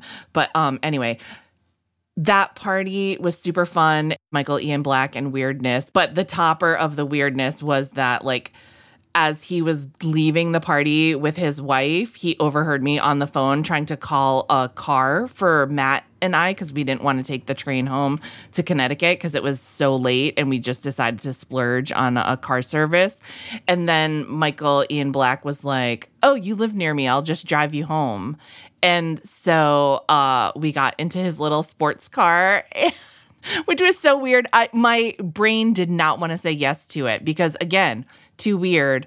But um anyway, But also, you're like stuck in a car, literally, like you're like for an hour s- minimum. with like yes, with like a stranger, kind of. Yes, like I don't yes. know, like a long car. I I don't know, like a long car. That seems like, of course, that's weird. That was seems wild. so fucking weird. Like it I was would, wild. It was an Yeah. hour minimum, but then also there was crazy traffic on 95 and it was 3 hours. It wound up being 3 hours that we were just like No, together. I'm was- not gonna. That's not. I. That's a. That's gonna be a no for me, dog. that's So gonna be like. I would much rather just be in an Uber or Yeah. whatever car service where I don't have to like. I can just chill out after a part. I mean, that's that's a lot. That's a lot. It was too much, But but, fun, I guess. But it was nice of him, and um, and I ultimately felt bad for him because I'm sure he was like, "What the fuck did I get myself into? Spending three hours with these two people, ugh." But um, he was really nice about it and dropped us off right at our door, and the kids were like, "Oh my god!" Whenever we came in, like. Michael Ian Black drove you home, but because Twitter is a trash fire now, we're all we don't know the people that we used to talk to every day on Twitter as well as I don't really. to. I never really was talking to people every day on Twitter. I used to, and then somebody just said like, "I haven't seen you in your feed since you moved to the house you bought," and I was like, "That was four years ago.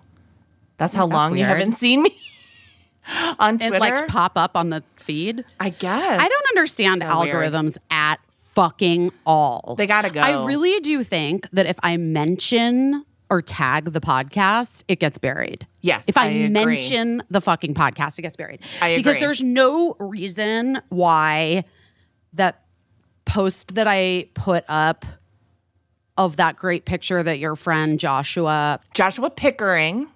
We, I just want to say his name. Joshua Pickering photography. Um, Yes.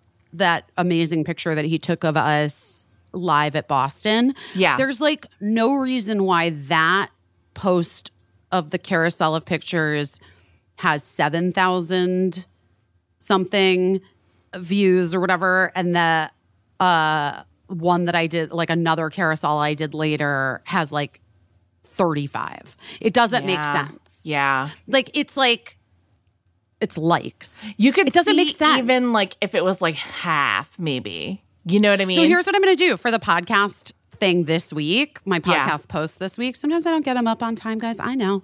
Last week was a lot.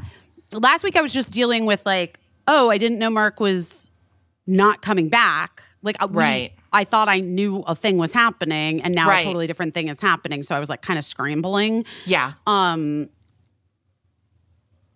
yeah, there was just like a bunch of stuff happening that I was like, wow. Um, and some really great stuff that I can't talk about yet, but I'm like, I can't even tell you. It's exciting. It's insane. It's fucking insane. um, anyway, I don't know. It's just weird. I'm gonna not. I'm gonna not tag. What do you think? You too, or do you think just the podcast? I honestly have no idea. I Okay, don't. I'm gonna try not tagging you or the podcast all right. See And what see. happens. algorithmically. What's yeah. gonna happen? It's interesting. Algorithms are fucked up. And I think it's like, I think it sucks because, like, if I, uh, not even just for us, because I think that, like, the stuff that we post on the podcast's Instagram is also like very, like, hit or miss. And mm-hmm. that's annoying. Like, whenever we refer to like the show, and the same thing happens on Facebook. And there used to be like a get around where I could like say at everyone in the comments and then every person that followed our page would get an alert but i don't even think that works anymore like i think they shut that down over the past couple weeks i don't know but if like zero likes on a post about like a podcast that supposedly the people in the group are interested in is any indication it seems like that function no longer works um i think algorithms are all moving toward like asking people to pay for like exposure to the eyeballs but i'm like I don't know. If I follow someone, it's because I want to hear what they're talking about and what they're mentioning. And so I don't appreciate like that. Like, if this service is free for everyone and it's funded by advertising, which I look at your ads and I listen to your ads, then like I don't appreciate someone being suppressed in my timeline because they're also not paying on top of the ads that we Right. all can We watch the. Fu- I mean, I look at the fucking. Uh, Lord knows Instagram ads work on me. New shit shows up every damn day. The new ads that I've been getting are all like back, neck, shoulder pain, which is hilarious. Yeah. Um, but I haven't bit on any of those things. Okay.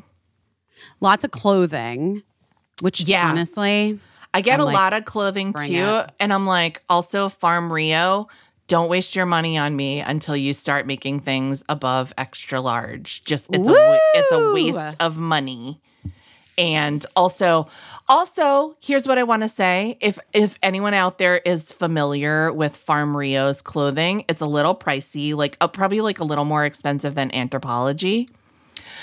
But what is I want? I feel like it's comps. maybe it's feel like it's comparable. comparable. Who knows? Who knows? But um what I want to say is that Farm Rio to me is the vibes that I see a lot of people who are bigger than size XL like would love to dress in if they would just make their fucking sizes. So like it's a double it's a double slap in the face because it's like not only are you getting in my Instagram feed with your ads of shit that I can't even buy if I wanted to, which I might like spend the money on, but it's also like the aesthetic is something that I think that larger people actually would be more apt to buy than smaller people Interesting. because there's such a lack of fun spirited clothes for people that wear like larger than size 12 or 16 or whatever. Um, that's interesting. So anyway, love your look farm farm Rio, but um for right now you can shove it and keep your ads to yourself, Yeah. You know? I'm trying to see if I have any good ads right now. Um, oh, Michelle changed? What? What? Wait, what was that red and now she's in black? What is this? Oh my God, this is gorgeous too. Jesus, Michelle looks amazing. At the SAG Awards, yeah. she look I saw the dress with the bow. The black, is it black? I think what did she like, wear it was the black or navy. red one to? Yeah, yeah, yeah. It's like navy. What did she wear the red one to? I don't know. That red one that I posted earlier. Ah, I didn't see the SAG. Awards because it because well, a I was out, but b it wasn't on TV. I did. I mean, They it was non televised. Um, well, I'm fine with that. I don't think we need to. I don't. I'm like honestly. I guess it was any like of I- them need to be televised. I could have found it online, but I didn't. I was, but I was happy. Um, I'm always happy for Ke Huy Quan winning all these awards after getting back into acting, and like I always love his message. He was talking particularly about how he had such a break from acting because there were no opportunities. Um, or there weren't enough opportunities for him to be acting, and uh, and I'm super happy and proud of him. Even though I don't really know him, my husband only played poker with him one time at my lawyer's house. But he's like best friends with your lawyer, so you do know him by proxy. yeah, You are like you're like um you're you're a degree. I'm one away. degree away and you really and you're friends with your lawyer and you love him. He's like a friend, and so you know by that degree. He's a friend of a It's like a. Paul. It's like a Paul F. Tompkins connector. Like, Yeah. like you know that it's going to be a quality person because he's you know what I mean. So like Yeah, I to me it makes sense. Like Yeah. very cle like very I'm very it very clearly makes sense. to Yes. And also because I think I have a picture of like from my lawyer, like having him around and still being friends with him. They're still best friends from when they were in the Goonies together That is the cutest thing as ever. children. Um, I knew that he was like a fucking fantastic guy before all this good stuff happened for him again. And so like I just can't help but feeling like that it's so deserved and so earned and so Can I ask you a question overdue. though? For Yeah. real? Because Yeah. I just haven't Googled and maybe you know. Yeah. Was he what has he been doing these last many years of his life? I really don't know if he was like like if for he- money, for a job, whatever. You know? I think it was like the kind of thing where like I don't even know that I would ask because I wouldn't want to be like gross or whatever. You know what I mean? Like not that it's gross to ask, but I don't know that I would be like Oh, it's like people people do that to me sometimes. It's it is actually really fucking insane when they're like, "Oh my god, I loved you on Dawson's Creek. So what do you do now, right, I'm like- right. honey? yeah. Fucking look it up. I don't know what to tell you. I can't. Well, shoot, he has like in his IMDb, he has a break from 2002 until 2021. So n- a 19 year break where I don't see anything as an actor. Yeah. So I wonder if he was doing something else. I don't know. But I don't even see like IMDb mean, usually ha- lists like voiceovers or video game no, I know, but that's that's why I feel like yeah, he might I feel maybe like here's what I'm going to say. I do feel like actors who work, like who stay in the business like consistently, who stay in the business consistently, Yeah. you would see some you would see pieces. Right. Like to me the break feels like he left and then was like and was doing something else and then was Right. like, "You know, dream guest Caissie. Oh, Caissie, how interesting that we have a connection to him via I'll ask. But he I think you should. He seems very busy right now. Yeah, but you know what? Every award. Well, right. I'll But that's like that's literally one Saturday or Sunday every two or three weeks. You know, that's all I'm saying. That's all I'm saying. And he's I like, will- I don't know. I feel like he'd. I feel like he'd. I mean, you know, the Michelle of it all is like that. She literally still has like a newborn and a child that's like starting like her his uh like pre K thing or what not pre Right, like, um, right. preschool preschool pre thing like Right. parent thing and a daughter that's looking at colleges like that's why michelle is like in the time in between these award shows is like i don't think i can do Yeah. your podcast right now just because of like that stuff like i mean maybe he has a newborn but i don't know i don't think so I don't know. I th- I believe he's married. I don't know a lot about his personal life. I am seeing on his Wikipedia that he's also he's listed as an actor and stunt choreographer. So maybe that's what he's been doing for a living. By the way, we should just have my lawyer Jeff on the podcast.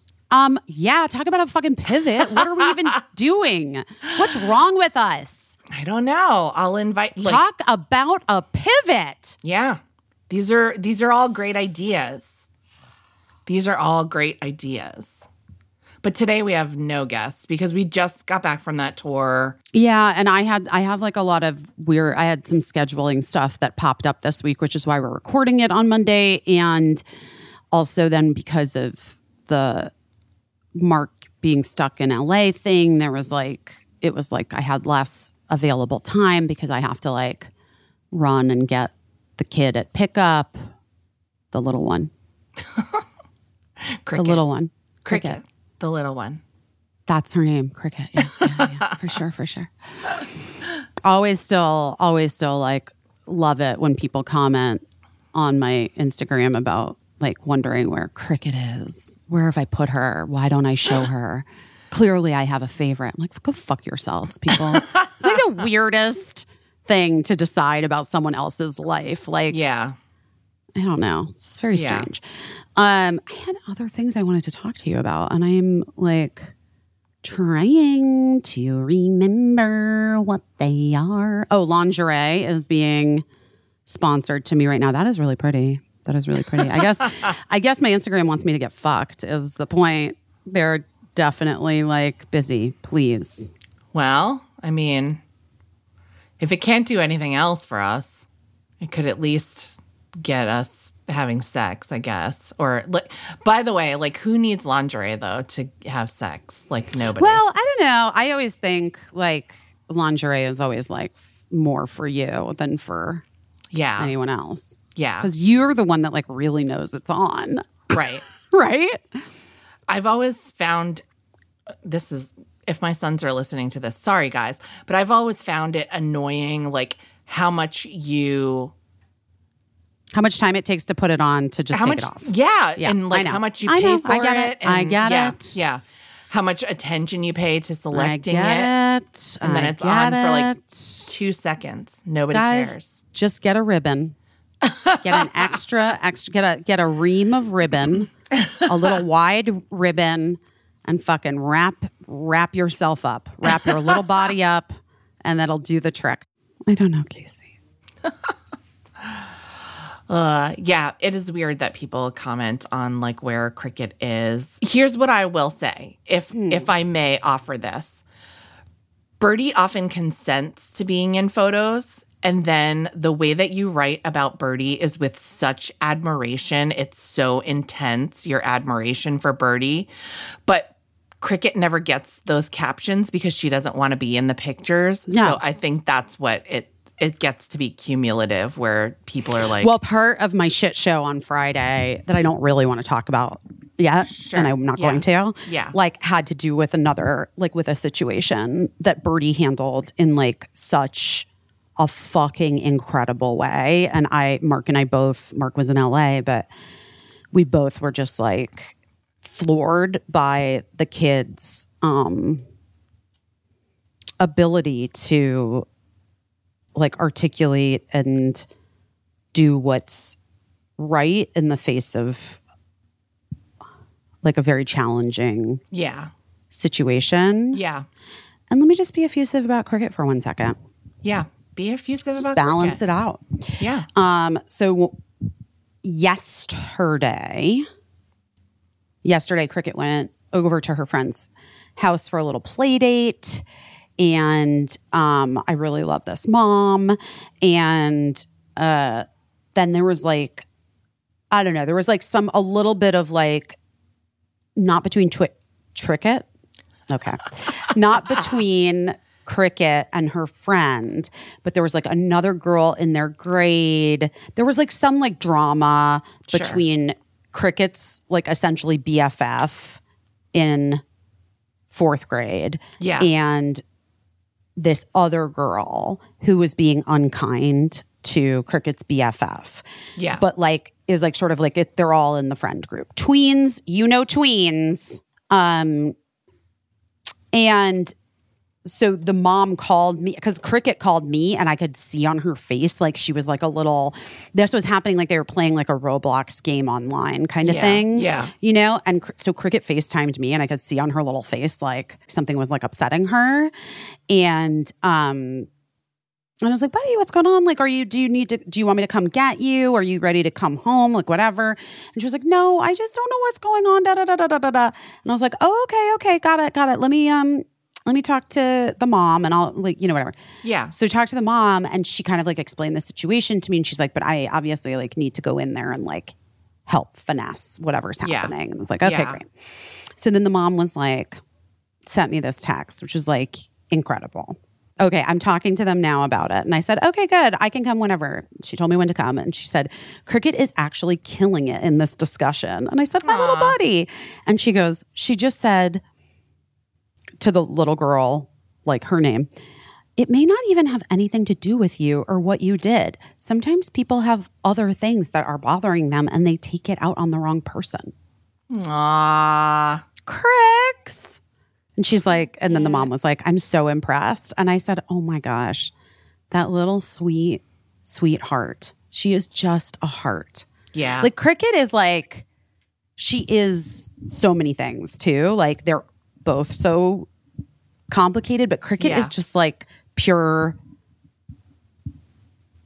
heart. Yeah. Yeah. Like Lincoln. Lincoln's like heart. He's like a little buddy. Yeah, he is. He's very affectionate. Yeah. I think it comes from like it comes from being the second kid and it comes from sort of well, you know, when the older kid has challenges, like they live through that too. And so, Mm-hmm. Of you know, and so they they become like a comforter, you know, like they learn Mm-hmm. how to become how to comfort people and and how to like think through those situations like this is because of this and it's you know if anyone ever had to learn like this is not because of anything i did but and I yet agree. and yet No, I know. I know. And like I was actually that I didn't tell the mom that because I, you know, whatever. But like Yeah. I know that where that little piece of her heart comes from, which yeah is like yeah sometimes people are mean to you because of other things that are happening in their life and it doesn't have to do with you because I mean, how many times have I like had that conversation with little Cricks in the last, you know, yeah in her life um, Yeah. in regards to like something that Birdie's been going through. It's been Yeah. not it's not the easiest. it's probably something that all second children can identify with to Or some most, degree yeah, or most yeah. yeah just that how how you know you're always going to watch that person ahead of you going through things But sometimes I think when kids are closer in age, it doesn't land the same way. When siblings are true, closer yeah. in age, they're not like they don't get a chance to sort of like they're I don't know, it's like they're too close or something. They just see it. It's they see it differently. Yeah. Well, anyway, I love both of my fucking kids, assholes.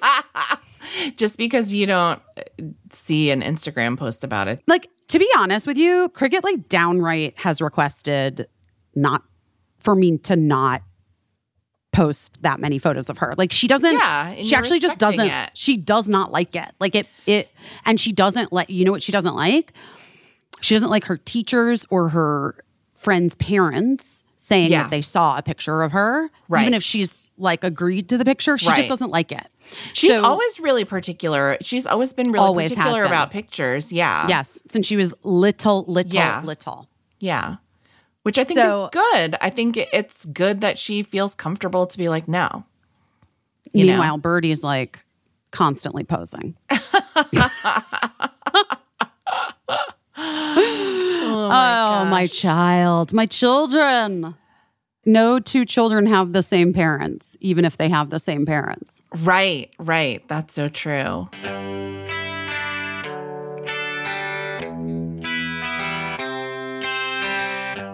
Oh my God, wait, I have a story for you. I want to hear it.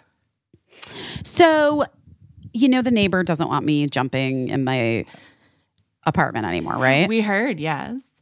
Yeah. hmm So I've been looking for like other workouts to do. Yeah. Because I feel like it's important for me to get, you know, my, I need some cardio. You need your like I can do some. I need to jump around, guys. Whether or not I need to do something active, and I need to jump around. So, um, that the actress Angela Trimbur, who I love, who was on Search Party. This doesn't sound like an ad, guys, but it is an ad. um, was having a dance class on Sunday, but she posted on Instagram like, um, it. She lives in New York. Oh, hey guys, I accidentally booked too much studio space this weekend for dance rehearsal. So, does anyone want to come do like an aerobic dance workout with me Oh, in this studio space? And so then I was like, I'll do it. So I showed up. It was like 30 people. But Caissie, I had been with the kids, you know, like I hadn't showered. Like I smelled bad. Right. And as I was wait, as I was running out the door, I was like, "Oh, we have this new product that I just got like a full delivery of." And um I just grabbed it and threw it in my bag and um I made some friends that day. I made friends. I, people it was like literally I was so glad I had the wipes with me. Yeah. You don't want to show up, guys. All I'm saying is that you don't want to show up to any sort of group workout and smell funky. Right. You don't want to be that person, especially Right. the workout that you're doing for the first time. right. So anyway, That's amazing. i I'm a, literally, I literally broke out the wipes. I, I love those wipes, and then I used the cream yeah. all over, guys. My cleavage, everyone got it. Yes. Every every area. I'm a longtime user and fan of Lume. I was so excited when I saw that they were going to be sponsoring the podcast because I just love this product. Like it's the kind of thing that I recommend constantly just to other friends. Their acidified body wash. I like the pink peony scent. Um also, yeah, the deodorant cream and the I use the stick deodorant too, but the deodorant cream is so genius. Not to get like too graphic or whatever, but like you can use it on your feet, you can use it under your boobs or between your boobs. Like sometimes it gets really gross there. Okay, this is what I was trying to explain to you is that I had like I could smell I okay, I didn't tell the story right, you guys. I'm sorry. Okay, because I missed the part, Caissie, where I like was like something smells weird and then I went down to my cleavage and I sniffed and I was like, it's my fucking tits. My boobs smell weird. Like Yeah, they smell like BO. it happens. And I and then so then okay, so that and then I was like, wait, the Lume I grabbed the cream that's like the all over your body, Yeah. whole body deodorant. Yeah. And I like put it on my skin in between my boobs and I was like, oh, thank God I can work out and like not it's not just like scare other people. I like didn't want to dance with myself. Right, right. You know? Because it's right there in front of your face. This like whole body, you can put it anywhere. You can put it anywhere. Like, I mean, your butt crack. Like if you're if you're self-conscious about that, you can just dab a little bit back there and it like it works and it works for a really long time. And like listen, having a scent and a smell is totally natural, but sometimes like it gets to be a lot, especially when you're running around and busy and it's hot weather or humid weather. or cold weather Or and you're running and you're really sweaty And you're so you've been sweaty. wearing wool and you want to wearing be happy for with, days with the way that you smell. And so when I use this stuff, I'm like, I smell frigging delicious. And I love it. And uh, also, like between my boobs, doesn't smell like I shoved a dirty gym sock in there. It's pretty nice. And also, I want I do want to say it's it was created by a doctor. It's effective and it's very safe and pH optimized. That's so amazing. to safely protect all of our pH everywhere. in case you're worried, it's baking soda free, it's cruelty free and vegan, it's paraben free. So none of that nasty stuff that you're worried about. And I love this, it doesn't stain your clothes. Yes, another thing that I forgot to tell you. But yes, um, there are over 150,000 five star reviews. You guys, we are very confident you're going to love Lume. You should go get the Lume starter pack, which Yes. is the thing that I grabbed the two products out of uh, when I was racing out the door, and then glad I did because my cleavage smelled. Um, and I fixed it. We are just very confident you're going to love this product. And as a special offer for our listeners, new customers get $5 off a Lume starter pack with the code BEST at lumedeodorant.com.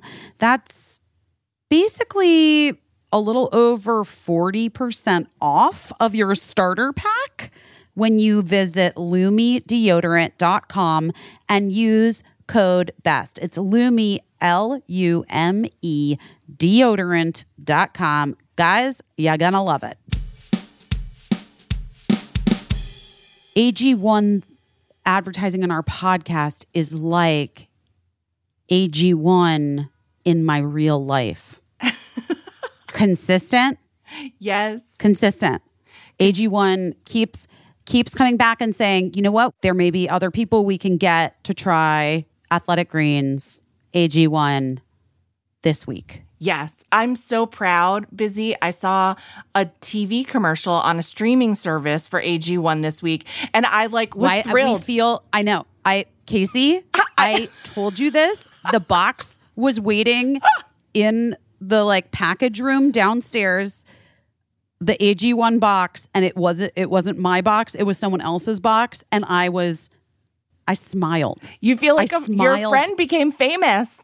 My friend is famous and with good reason and the other thing the other the other reason why i made that connection is because um, we've been so grateful to have ag1 support almost since i think the beginning of the podcast the beginning of the podcast. Yeah. and i'm so grateful to have the product ag1's support especially in the last two months of my life yeah because I have had a lot of ups and downs, and I, I really feel like keeping a couple things just consistent that were easy for me to do. Yes. helped me get through some like moments. I'm not trying to put too much on AG1, but I will say that one of the things we say about it is that it's one small micro habit with macro benefits. Is that what we say? I don't know, but we do say something like that. It's a micro habit. It's like a, an easy thing to do every day that made me feel good about myself. so easy. And yeah, I just, I really have been trying to pay such close attention to how my body feels and what I'm putting into my body because it really makes a huge difference. And AG1 is one of those things that just consistently, I know, makes me feel better and like I'm taking care of my health which is like if i'm being honest like i have some issues that i'm always trying to work on and and I'm not laughing. I'm not laughing because you're like, but just like, just like that idea of like about my about my health. Because if we're being honest, I have some issues. I've got some you know things. i mean But you know what? We all do. We Yes. really all do. Whether it's like digestion or skin. Some people are like, my, I wish my skin was like. I think that you know, Yeah. Athletic Greens is. In case we missed that part, but you guys have listened to these before, so you know what it is. It's a athletic greens is like a scoop a day in water in or water a smoothie. smoothie juice if you want to but it doesn't have to be it tastes great just in water and it's so good. It tastes like pineapple. It's like fruit. It's like I don't know what. It's not pineapple, but it's like it's like the Caribbean. It's it tastes like the Caribbean to me. it tastes Just tropical truly. to you. it's so good Well, when you use Athletic Greens, you get 75 high quality vitamins, minerals, whole food sourced superfoods, probiotics, and adaptogens. All of the things in one thing.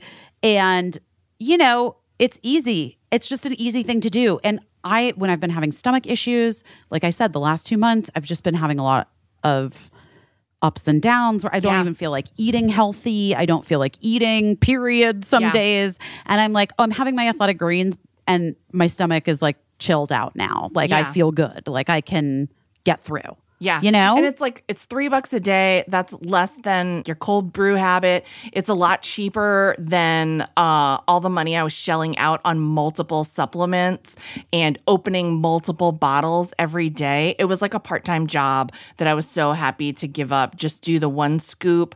And it's, it's just so easy that it'd be silly for me not to do it. I agree. We love you, AG1. We want you guys to try it yourselves. There's no time like the present to reclaim your health, arm your immune system with convenient daily nutrition, and one scoop in a cup of water or in your smoothie or whatever every day, once a day. That's it. Not a bunch of different vitamins and minerals and supplements and things that you got to take. Just the one little scoop. So, to make it easy, Athletic Greens is going to give you a free one year supply of immune supporting vitamin D, which I love, and five free travel packs with your first purchase, which are fantastic when you're traveling. All you have to do is visit athleticgreens.com slash busy. Again, that is athleticgreens.com slash busy to take ownership over your health and pick up the ultimate daily nutritional insurance. Um, just before we got on to do the podcast, I got a really nice email because I had a brainstorm, which might seem weird, but um, about my mom's services, like her memorial service, her Yeah. funeral, had sort of a brainstorm of like, what if we could do it on a whale watch? Because that was like her favorite thing to do. oh my God, um, so fun. and Oh, she would Is go, that weird? So fun. No, but I mean, like, she would, I feel like she would want it to be fun. You know what I mean? Anyway, I had like randomly, I had reached out to my mom's friend Dave, who uh, everyone clapped for in last week's podcast because he came to the Boston show. I reached out to my mom's friend Dave, but also just reached out to a whale watch company that was in uh, Hyannis, the town where my mom lived, uh, so, sort of simultaneously, just figuring whatever. And then dave confirmed that i that that was the whale watch company that my mom would always take whale watches with and that she was friends with like the head naturalist or whatever. She had become friendly with him because she did so many whale watches. Anyway um he i won't read the email because you know obviously he sent it just to me um to you know just between us or whatever. But he finally wrote back and it was so nice and he just described like meeting my mom. Um i will read like one little part that hopefully he doesn't mind uh that i read uh, on here. Anyway he said um Thanks for reaching out to us. My heart sank when I noticed your last name, and a quick rec- record search confirmed my fears. I was unaware of your mom's passing, and I want to express condolences for you and your family's loss from all of us here at Hyannis Whale Watcher Cruises. Um, whatever, I'm just going to read it. Hopefully, he doesn't mind. He said, I met your mom in a chance encounter on a frigid midwinter's day when I was arriving at the Whale Watcher office to do some desk work. There was a lone photographer braving the wind on the wharf to take pictures in the harbor. As a veteran birder, I know there are only two types of people who venture out in such conditions crazy people and birders. So I set off to see which she was. When I approached her, she excitedly told me that there was a black guillemot. I think that's how you pronounce it. A very rare bird for the Cape in the harbor. Oh, So we a birder will let us know. in the harbor. So we proceeded to watch this charming little seabird and became friends. Her enthusiasm was always infectious. I invited her out to a whale watch in the upcoming season. And from that first trip on, she was out with us at least once a year, often with a friend or two in tow. She always planted herself on the tip of the pulpit in front of the boat, regardless of the weather.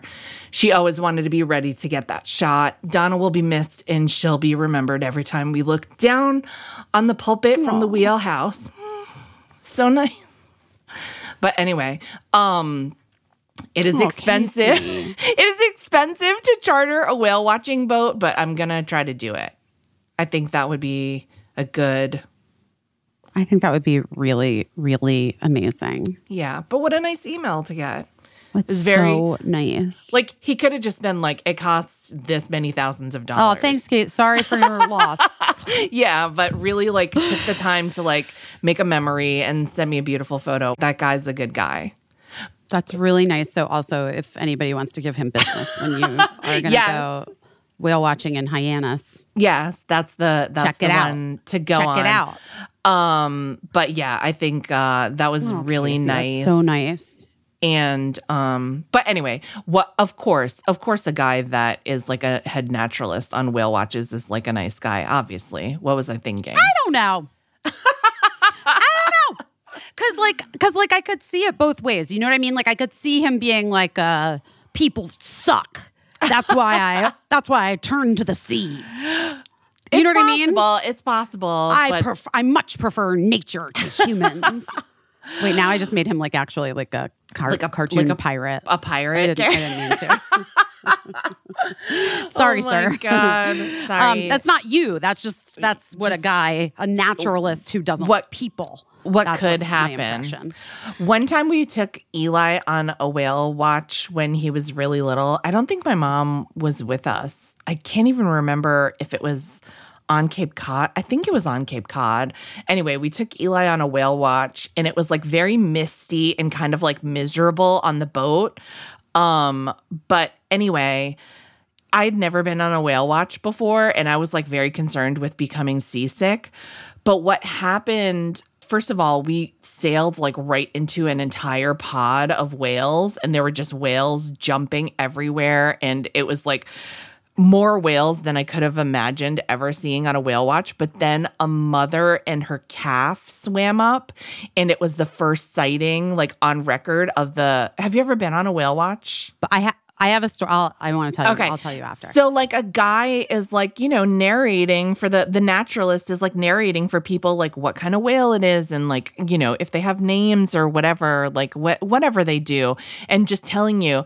And this guy lost his shit. He was crying his eyes out because he was so excited that we were seeing A so many whales and that they were so active and B that this was the first sighting of this calf by anyone and that the mother and and calf like swam right up to the boat. But it was so beautiful because like I wouldn't have known any better. Like I wouldn't have known I would have just thought that this is like how every whale watch is. It was my first whale watch you know? But it was because of like how passionate this guy was about what he was doing that it communicated to me like how rare this was and how this would never happen in a million years. Like he couldn't fucking believe it I just like always have such a fond memory of like this grown man who did this every day, like in the hopes of ever seeing something like this, like once in a lifetime, like actually weeping with emotion of like how rare it was to fucking see all these whales and to get to see this little baby whale that no one ever saw before.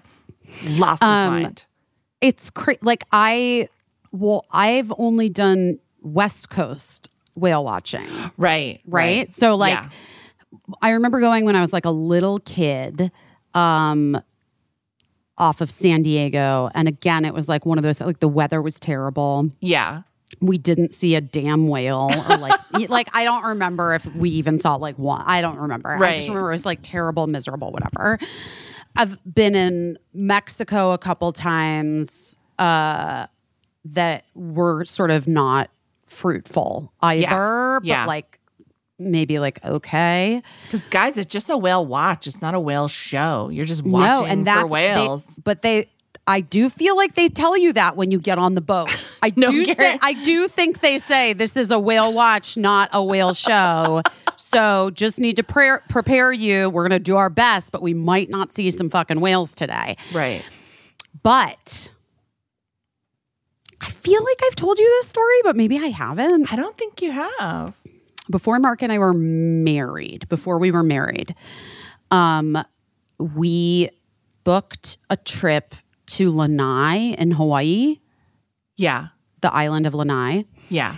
Um, and it was actually like a really rough moment for me career wise because I had wanted this pilot, like a TV show pilot, and I didn't get it. Yeah. And then I was basically like told, like, oh, you're going to get this other one by the network or whatever. And then literally found out when we were in Hawaii that I didn't get it. Ugh. It was just a bummer. You know what I mean? Yeah. Yeah. Um, so anyway, Lanai is like an island. I don't know what it is like now, but at the time, because you have to imagine, I mean, this is like what, like 17 years ago? Yeah. So Lanai has like this at the time had like one resort that was sort of like on this cliff overlooking like a little bay Yeah. and that's where we were staying. And then there was like this other weird resort that was inland mm-hmm. and it felt like mountainy because it was where they it used to be a dull pineapple plantation farm thing all throughout there. But then what ends up happening is the soil becomes toxic after a certain many generations of Right. planting of pineapples, I guess. I guess And so- probably from chemicals that they use, or is it from the pineapples? I don't know. We'll have we'll Wow. have to. I'll wow, have wow. to do, do my know, own research. In my in my head, I was like, pineapples turn it. To- I, what is wrong with me? I don't know. For some reason, I, don't know. thought that the soil gets toxic from the pineapples, not I'll from have the. to- I'll have to look it up. I don't know. I, we honestly look it don't up. know. This isn't. This is a story about whales, not pineapples. Yeah. But the only point is that they to like secure the earth. The only thing that they could, I don't understand exactly why, but it's pine trees. They're Okay. pine trees. So it Okay. is really kind of cool and weird because, like, all of a sudden you're like, it feels like you're at a, a camp.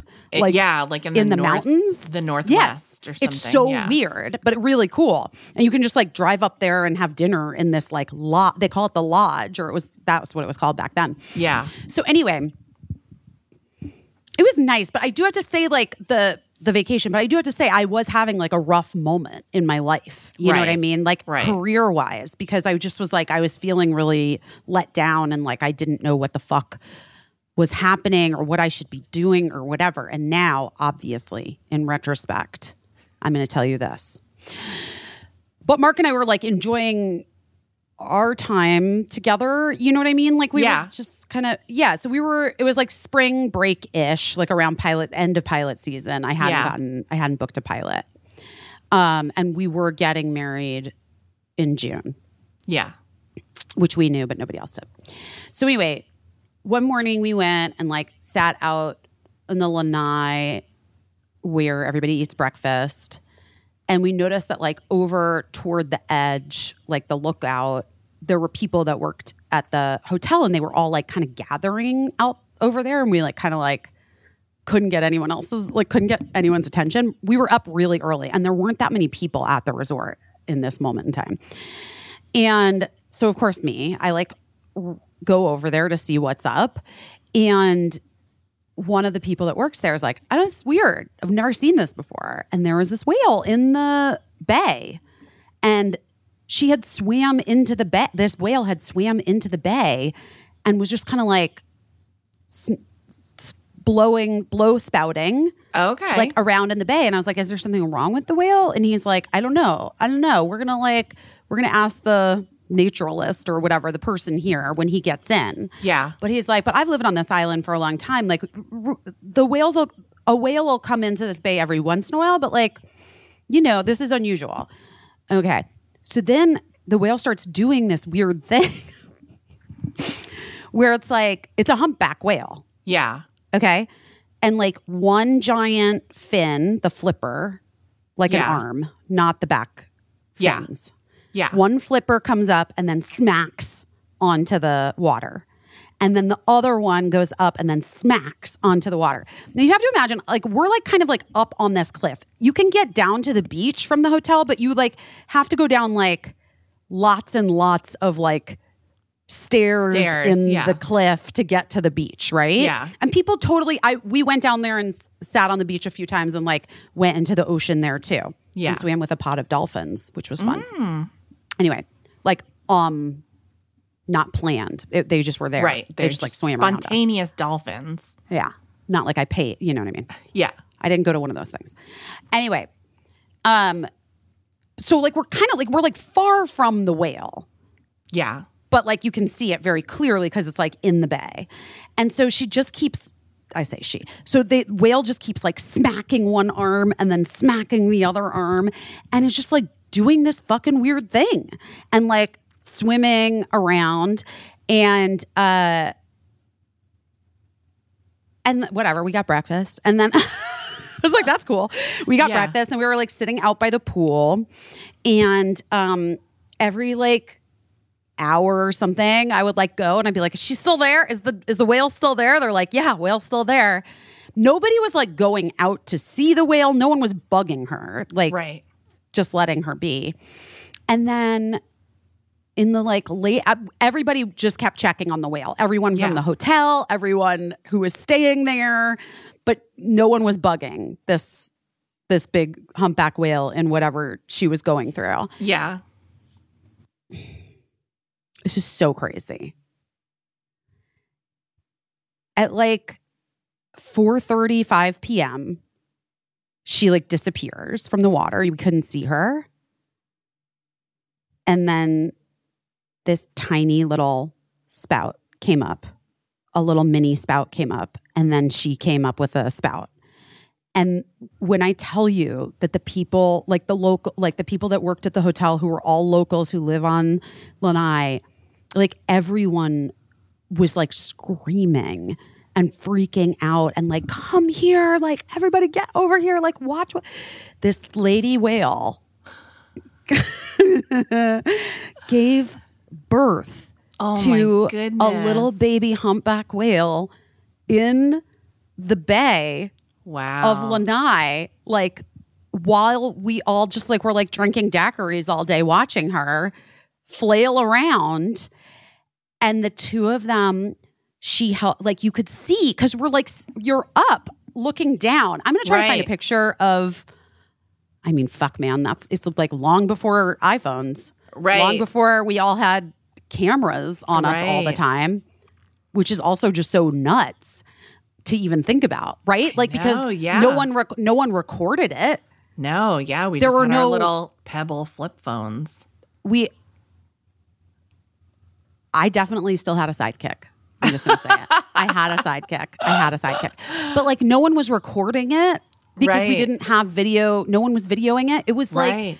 just this like wild, magical, magical, fucking insane thing. Watching this whale give birth Right. on on Lanai and she swam with the baby around and like you would see her like and then this other whale showed up and they both were like helping the whale up. It's probably another woman because we know, you know, Yeah. Yeah.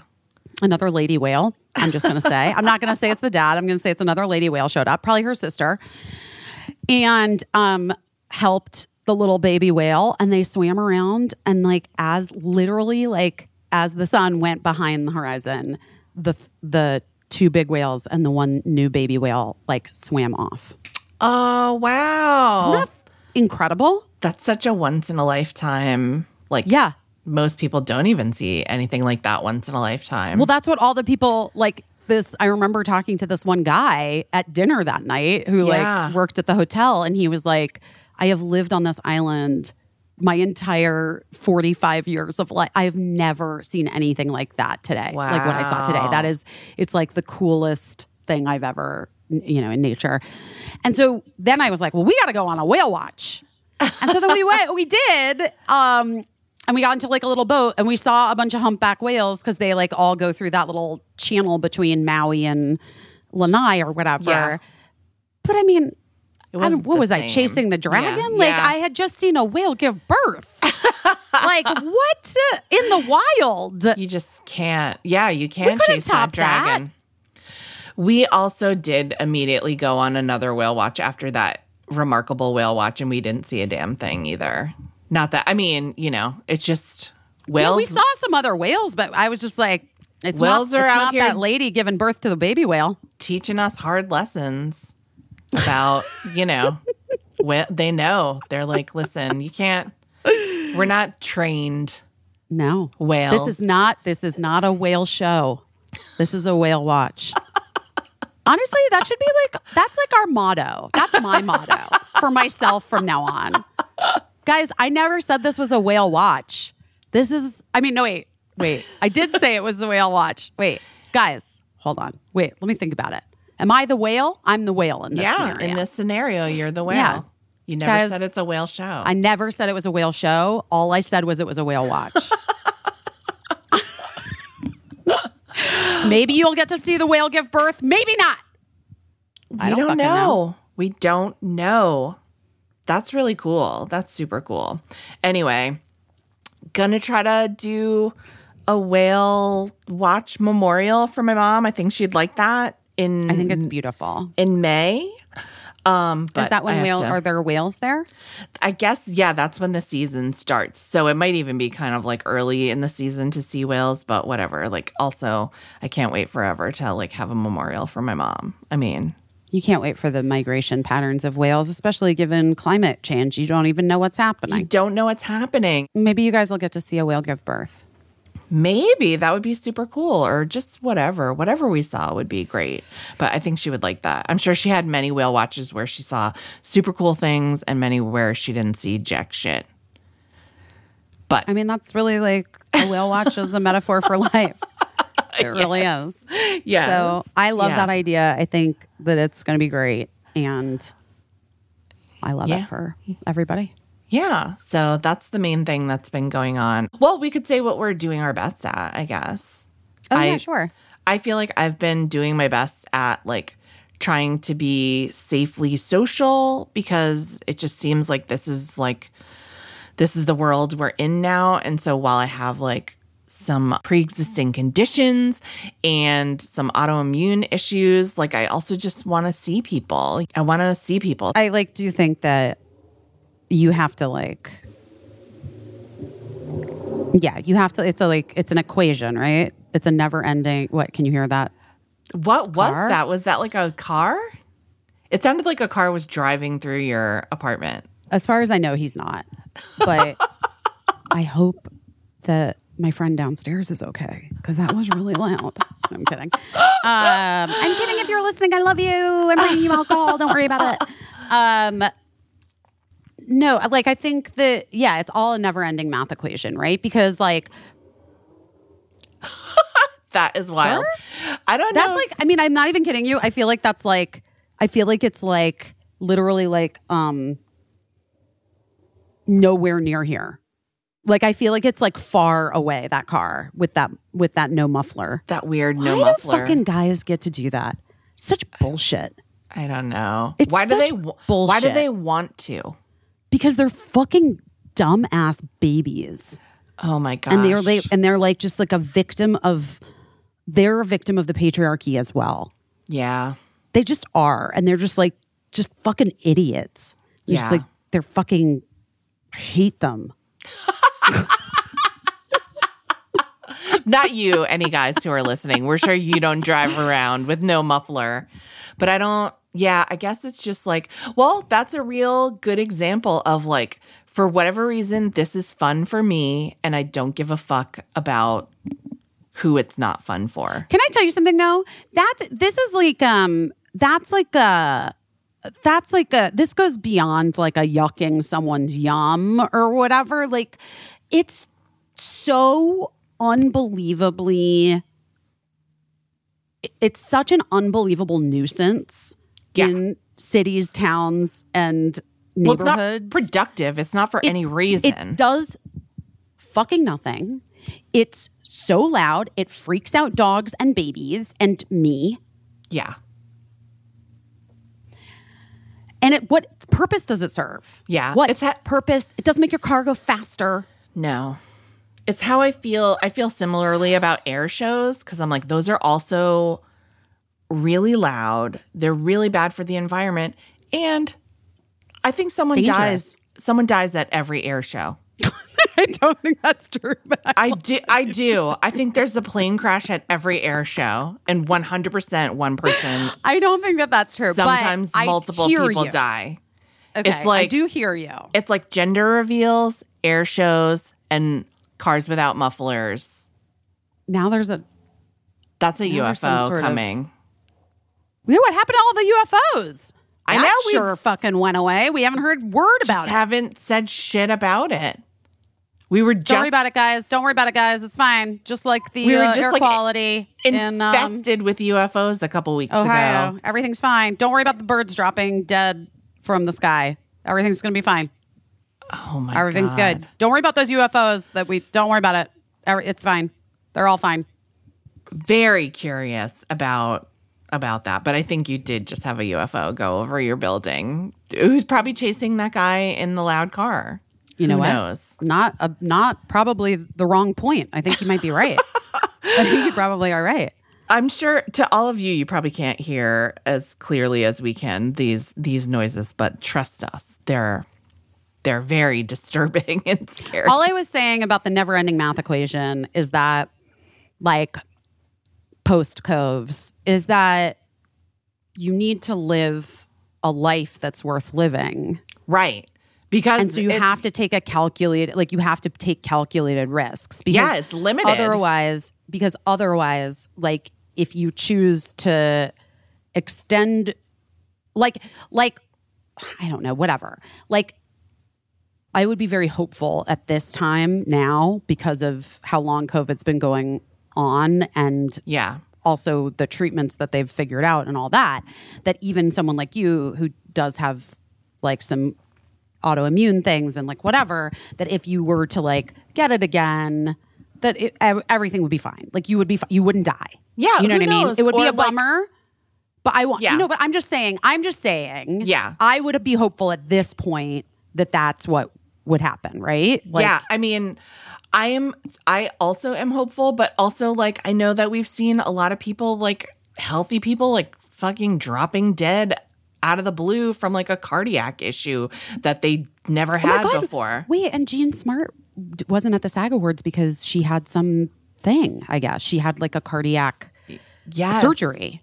I, I wonder I if it's like I a texted you that. pacemaker. I don't know, Did but I texted you that because remember when you said Jean Smart passed on, Yeah, I meant that she passed. Yeah, I meant she passed on Mark's script. Not yeah.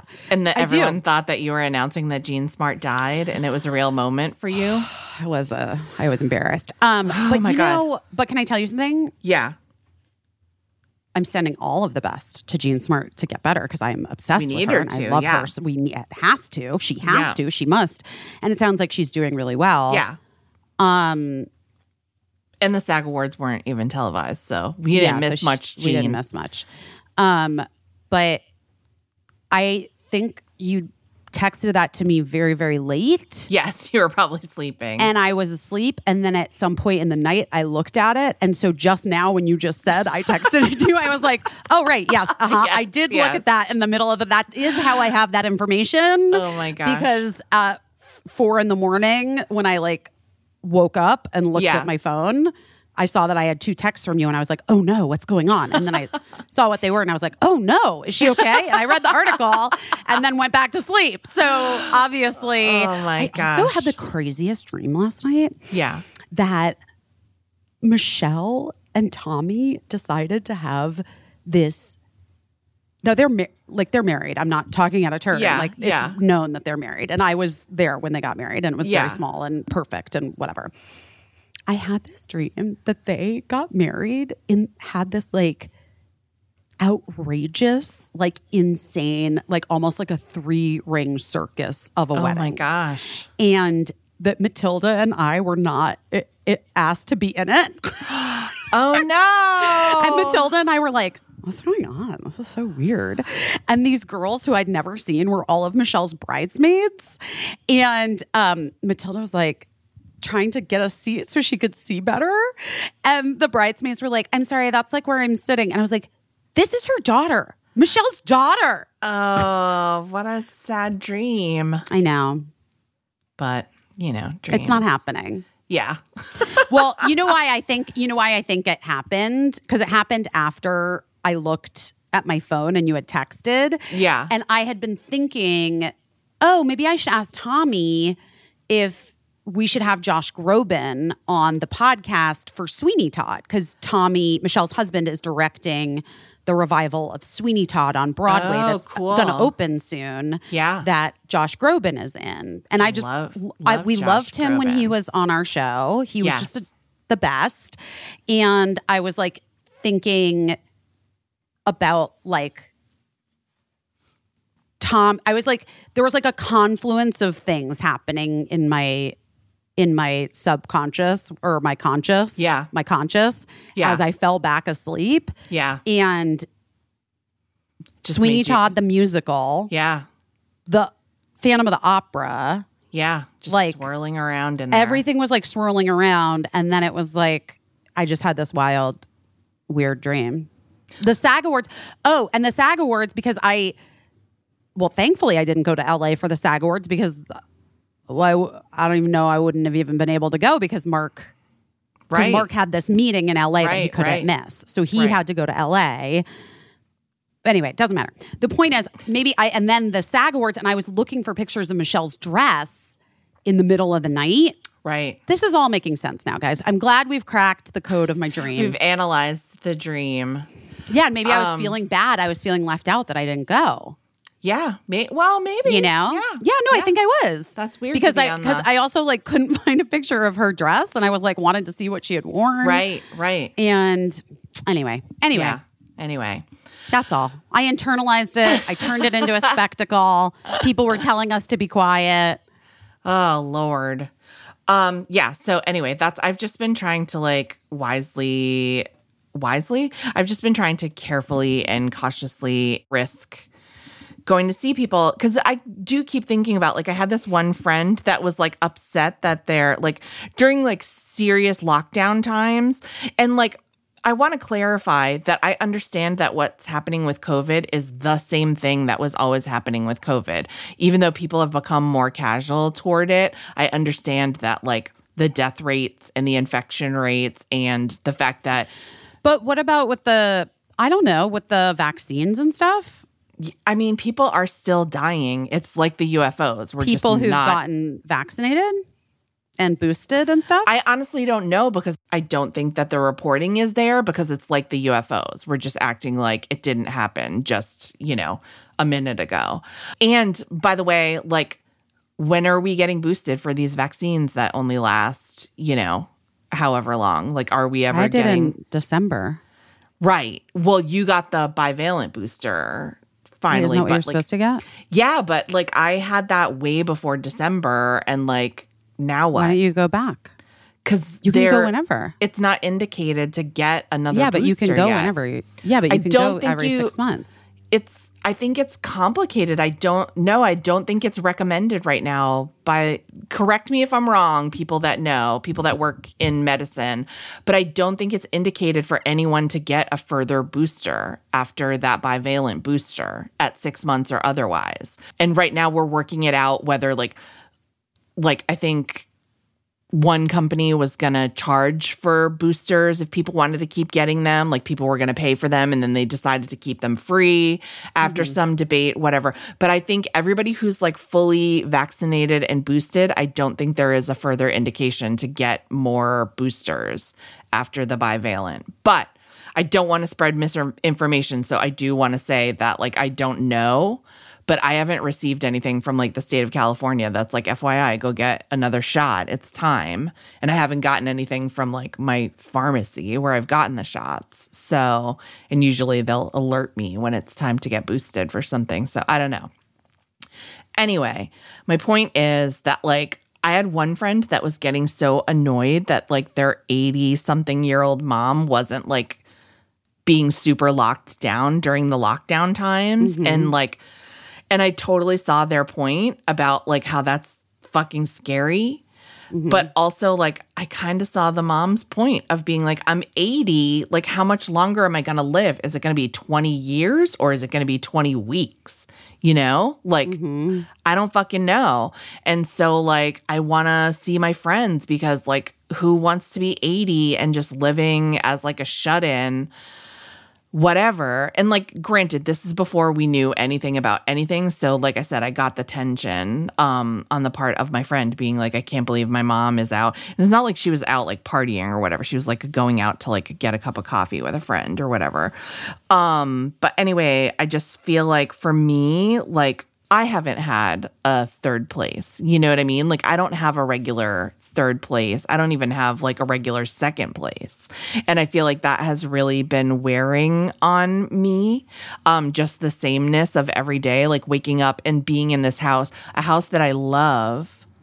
But like I realize how much I'm like depending on my husband to come home and tell me how his day was and when he's like it was fine, like nothing much happened, like that's like a disappointment to me because I can't even live vicariously through whatever happened in his like at his job or whatever.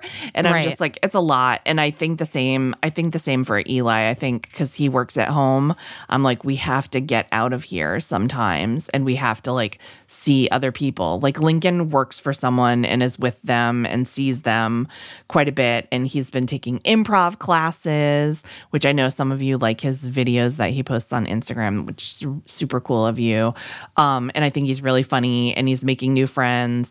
And matt obviously has his colleagues at his job every day but i think eli and i are turning into like a gray garden situation a little bit and we got to get out of here so I tried to do a bunch of social things, maybe too many, perhaps too many. It just seemed like it was one of those weekends where everybody was like, Do you want to come to this thing? Do you want to go to that thing? Do you want to? So I wound up doing like nine things in two days, which was too much probably to go from zero to hundred that way.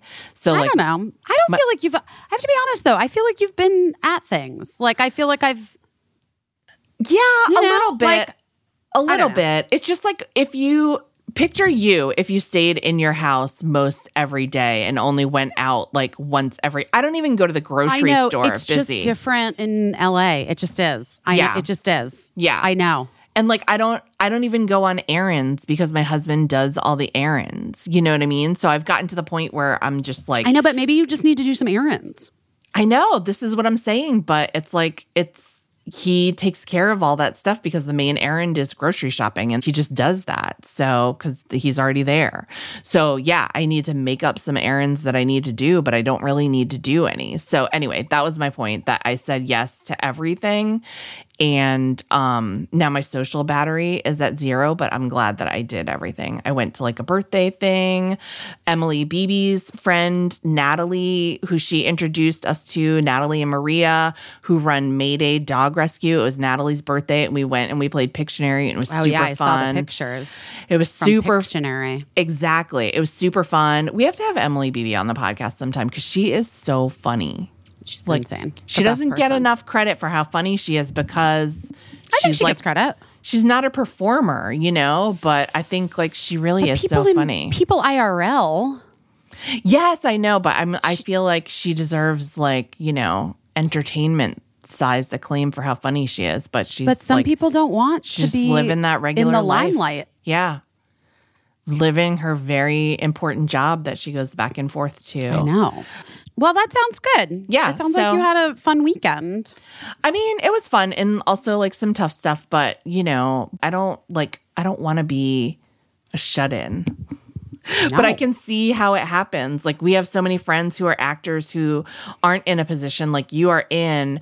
And mm. I used to always get the sense that they felt really isolated. And like now I think I have a better idea of like yes, they are indeed isolated. And this is what it feels like. And so, yeah, so I've just been like trying to fight that for myself and trying to like I don't want to say hold space for it because like I know people say that and like I get the intention behind it, but like mm-hmm.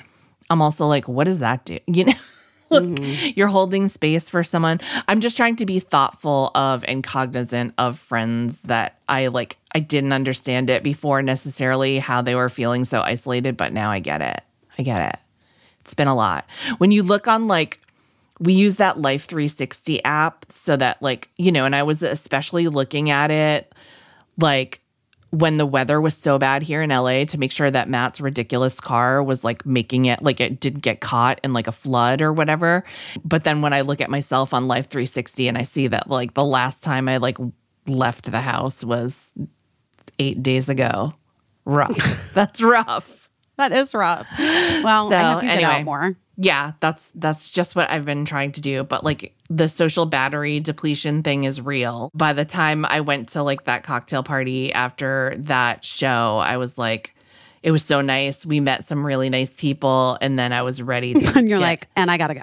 yeah yeah i was ready to get out of there because it was like the last tail end of like my reserves for being able to do that I get that way. I mean, I get that way a lot. Yeah. I actually don't have like a lot of ability to go out socially like that many times yeah a week. yeah Um, I don't know. That's just me though. yeah I know We'll people see. think that that's antithetical to my personality, but it's I don't really think not. it is. No, I think like you give a lot when you do go out. And so, and like by, it sounds weird, but I was talking to my husband. I was like, I feel like um I'm not super introverted. So I feel a certain responsibility to make people feel welcomed and make people feel like they're being heard and listened to.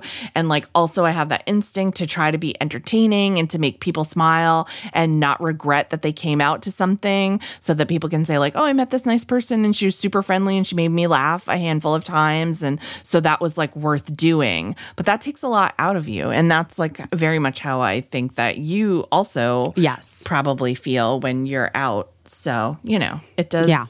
it has a it has a cost. Oh, for sure. um, what have I been doing you my best Yeah, at? what are you doing your best at? Um, I think I've been doing my best at like thinking before action in most instances, minus my reaction to the lady because I was then rude and I regret that. Yeah. But other than that, I mean, I've been sort of like,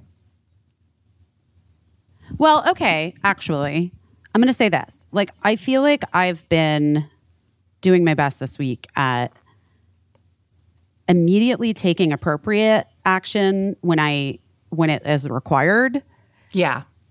Um, and then like just holding for a second and really checking in with myself about what I want or what I would like to do next. Like what Yeah. my next, what the next step for me, what I want the next step for myself to be. Not Right. like, not like my like immediate react. I'm just talking about like, let's just take the lady from Phantom of the Opera off the table. I just mean that, like, in my life, a thing that I struggle with in my interpersonal relationships is like being reactive as opposed to sitting and like thinking of how it's really affecting me and how I want to proceed. And I mean that like in my parenting, I it's it's like across the board with lots of my different relationships. So we get caught in these patterns, you know, and like Yeah. so much of it is doesn't serve you, uh, you know, in in these moments in your life at this point at this what this age. Right. And I think that I have been on like a real fucking journey the last couple years in trying to identify the things that don't work for me anymore and the ways of being that don't do good things for my heart and my brain.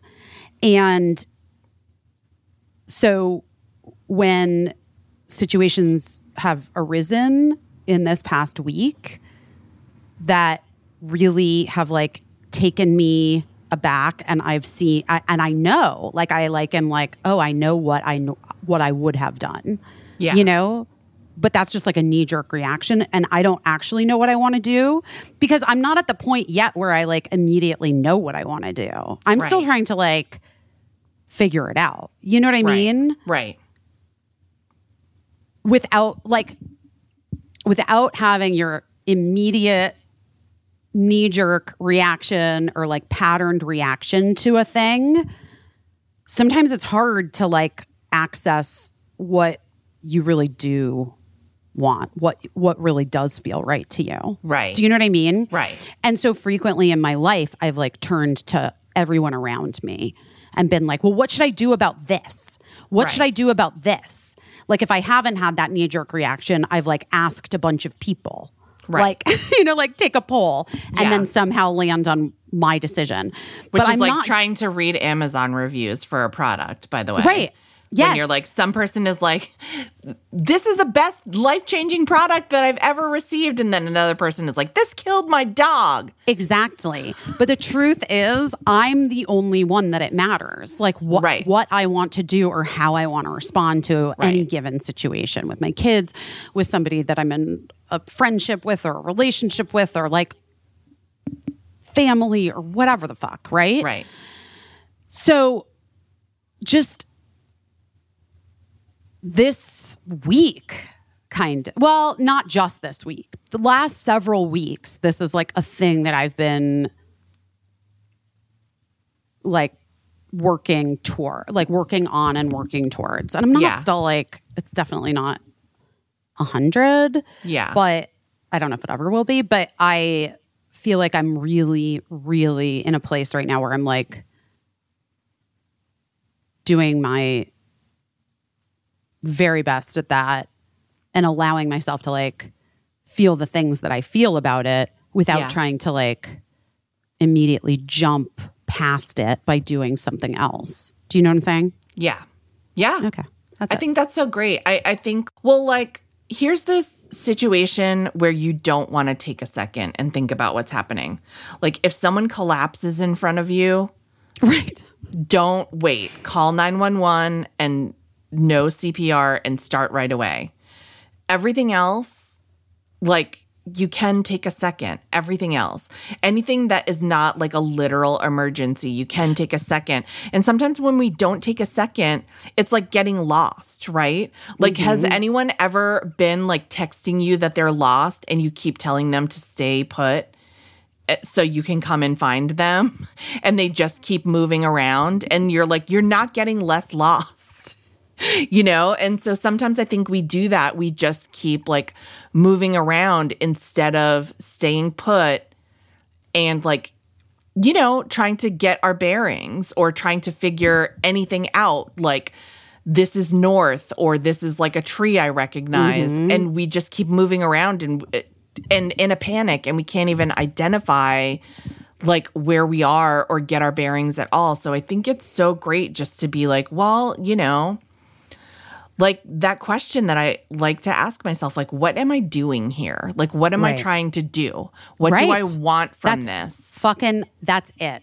And like I have to say like just tangibly an example that I can give is um kids being sassy to me Yeah. using you know unkind like where I've had and by the way guys we've all had it like we've all had our moments where we're like not our responses aren't great whatever Right. but I'm like this is it's really not how I want my kids to talk to me so what how do I do what do I do here so I'm Yeah. just gonna like I'm a little bit like the mom being poked that you Yeah, sat yeah. behind I'm like I'm gonna just hold for one beat and then I'm gonna see where I see where I land. Like what comes to me is like like as far as what is it that I want my next step to be. Yeah. Um and then yeah, like I have some other stuff that's like been kind of like weird and heavy that I know how I would have handled it. I've I know because it's not dissimilar to other situations I've been in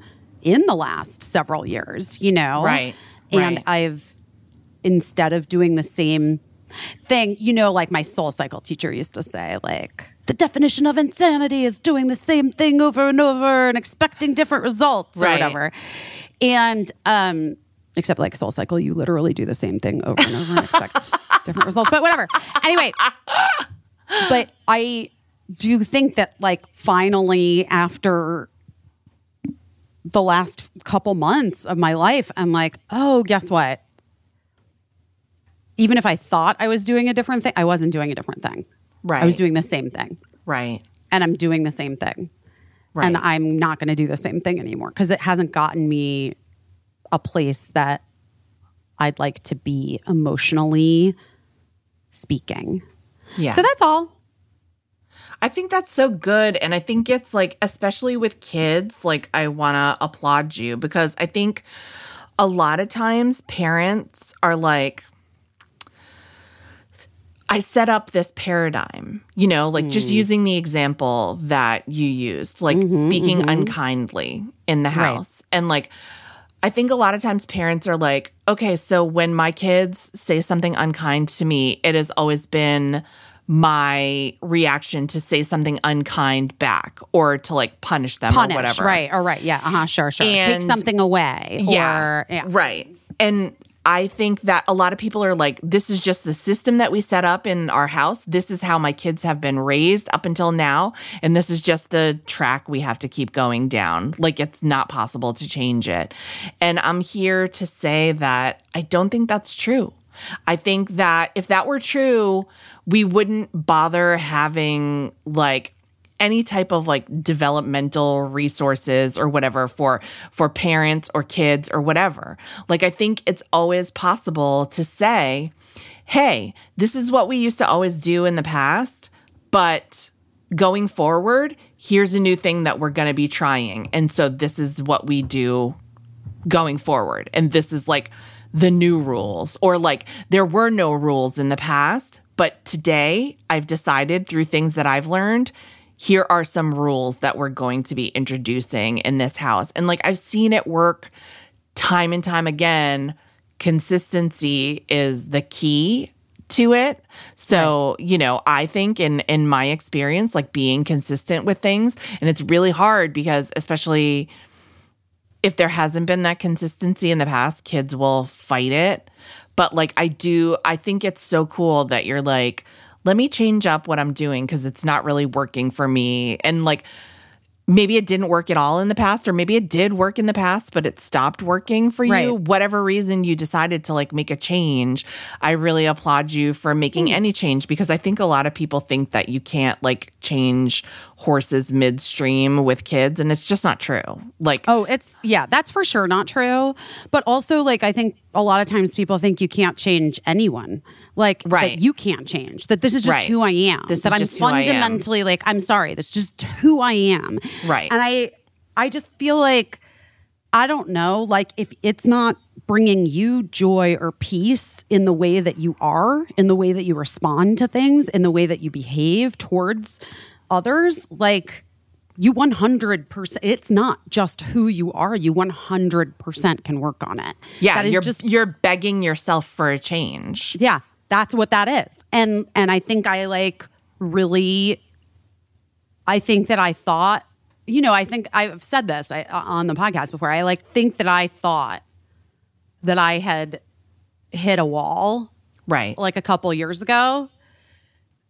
And then i realized that i i really hadn't. I you know i really hadn't. I really had like it's just a process. It's all a process. You have to Yeah. be like you know. Anyway i have to go get cricket at school because nobody else will be there to get her if i don't. Oh, you better go get her then. and i gotta walk over there. But You don't want people saying she's not your favorite. fuck me man guys i don't have a favorite child except for gina. I'm kidding. Gina's so cute though right now. I can't take it. Well, she's she's just cute for life, I guess. No That's- she definitely is cute for life but i mean she just today and yesterday it was just being the cuddliest cutest little dog Don't let her lure you into being late for cricket. That's probably she's not here. That's probably her game. It is her game. No, sh- she's not here because um, Kirsten, I was at the fam- is at the family house, like waiting for Yeah. stuff, and I just thought it was like it's easier when she's not here when we do the podcast because you know we get nervous when she goes out on the balcony. Yeah. she's going to commit dog suicide to try to get a bird. Do not want. Do not We want. can't. I can't. I mean, can you the blood of that dog on your hands? No, I don't want that. No. No. No dog. No blood of any dog. But guys, I remember seeing single white female Oh, the when I was little. Yeah. The, not a rabbit. That's oh, what, um, that's um. That's That's fatal some attraction. other fa- That's fatal woman attraction. that makes women she boils seem crazy. The bunny. She Yeah, boils the bunny. no, Single white single female. white female. She like kills the puppy. She Oh. pushes the puppy off out of their window in Oh, New York. Jesus, I've never I seen know that So movie. it like I was a little kid when it came out. It oh. literally traumatized me. So yeah, yeah, obviously, that's why the whole website "Does the Dog Die" exists. yeah. Well, Yeah. I thought it was because of Hooch from Turner and Hooch, but Probably, but all I know is nobody wants to ever see a dog die. no. And your movie will not. Well, I don't know. I think people really did like single white female. Maybe, maybe, but who? kn- I I just know people like a little heads up if there's you know. I don't want to. I don't know, guys. I don't want to see anything die. No, it's not for me. Not for her. I like my movies where people already died before the movie started, and then it's everyone dealing with the fallout. Yeah. A real Or, Finding Nemo or they've situation. become, or they've become um, mushroom people or whatever. okay, guys, I love you so much. Thank you for listening this week. Sorry we didn't have a guest. We will have one next week, hopefully. Fingers crossed. Fingers crossed. We don't know. Who knows what the future will bring? Something, But but we can't tell you right now. Thank you for hanging out with us, guest or no, and um, we will talk to you soon. We love you so much. Talk to you soon. Love you. Bye. Bye. I don't know what I'm doing, but I'm doing my best.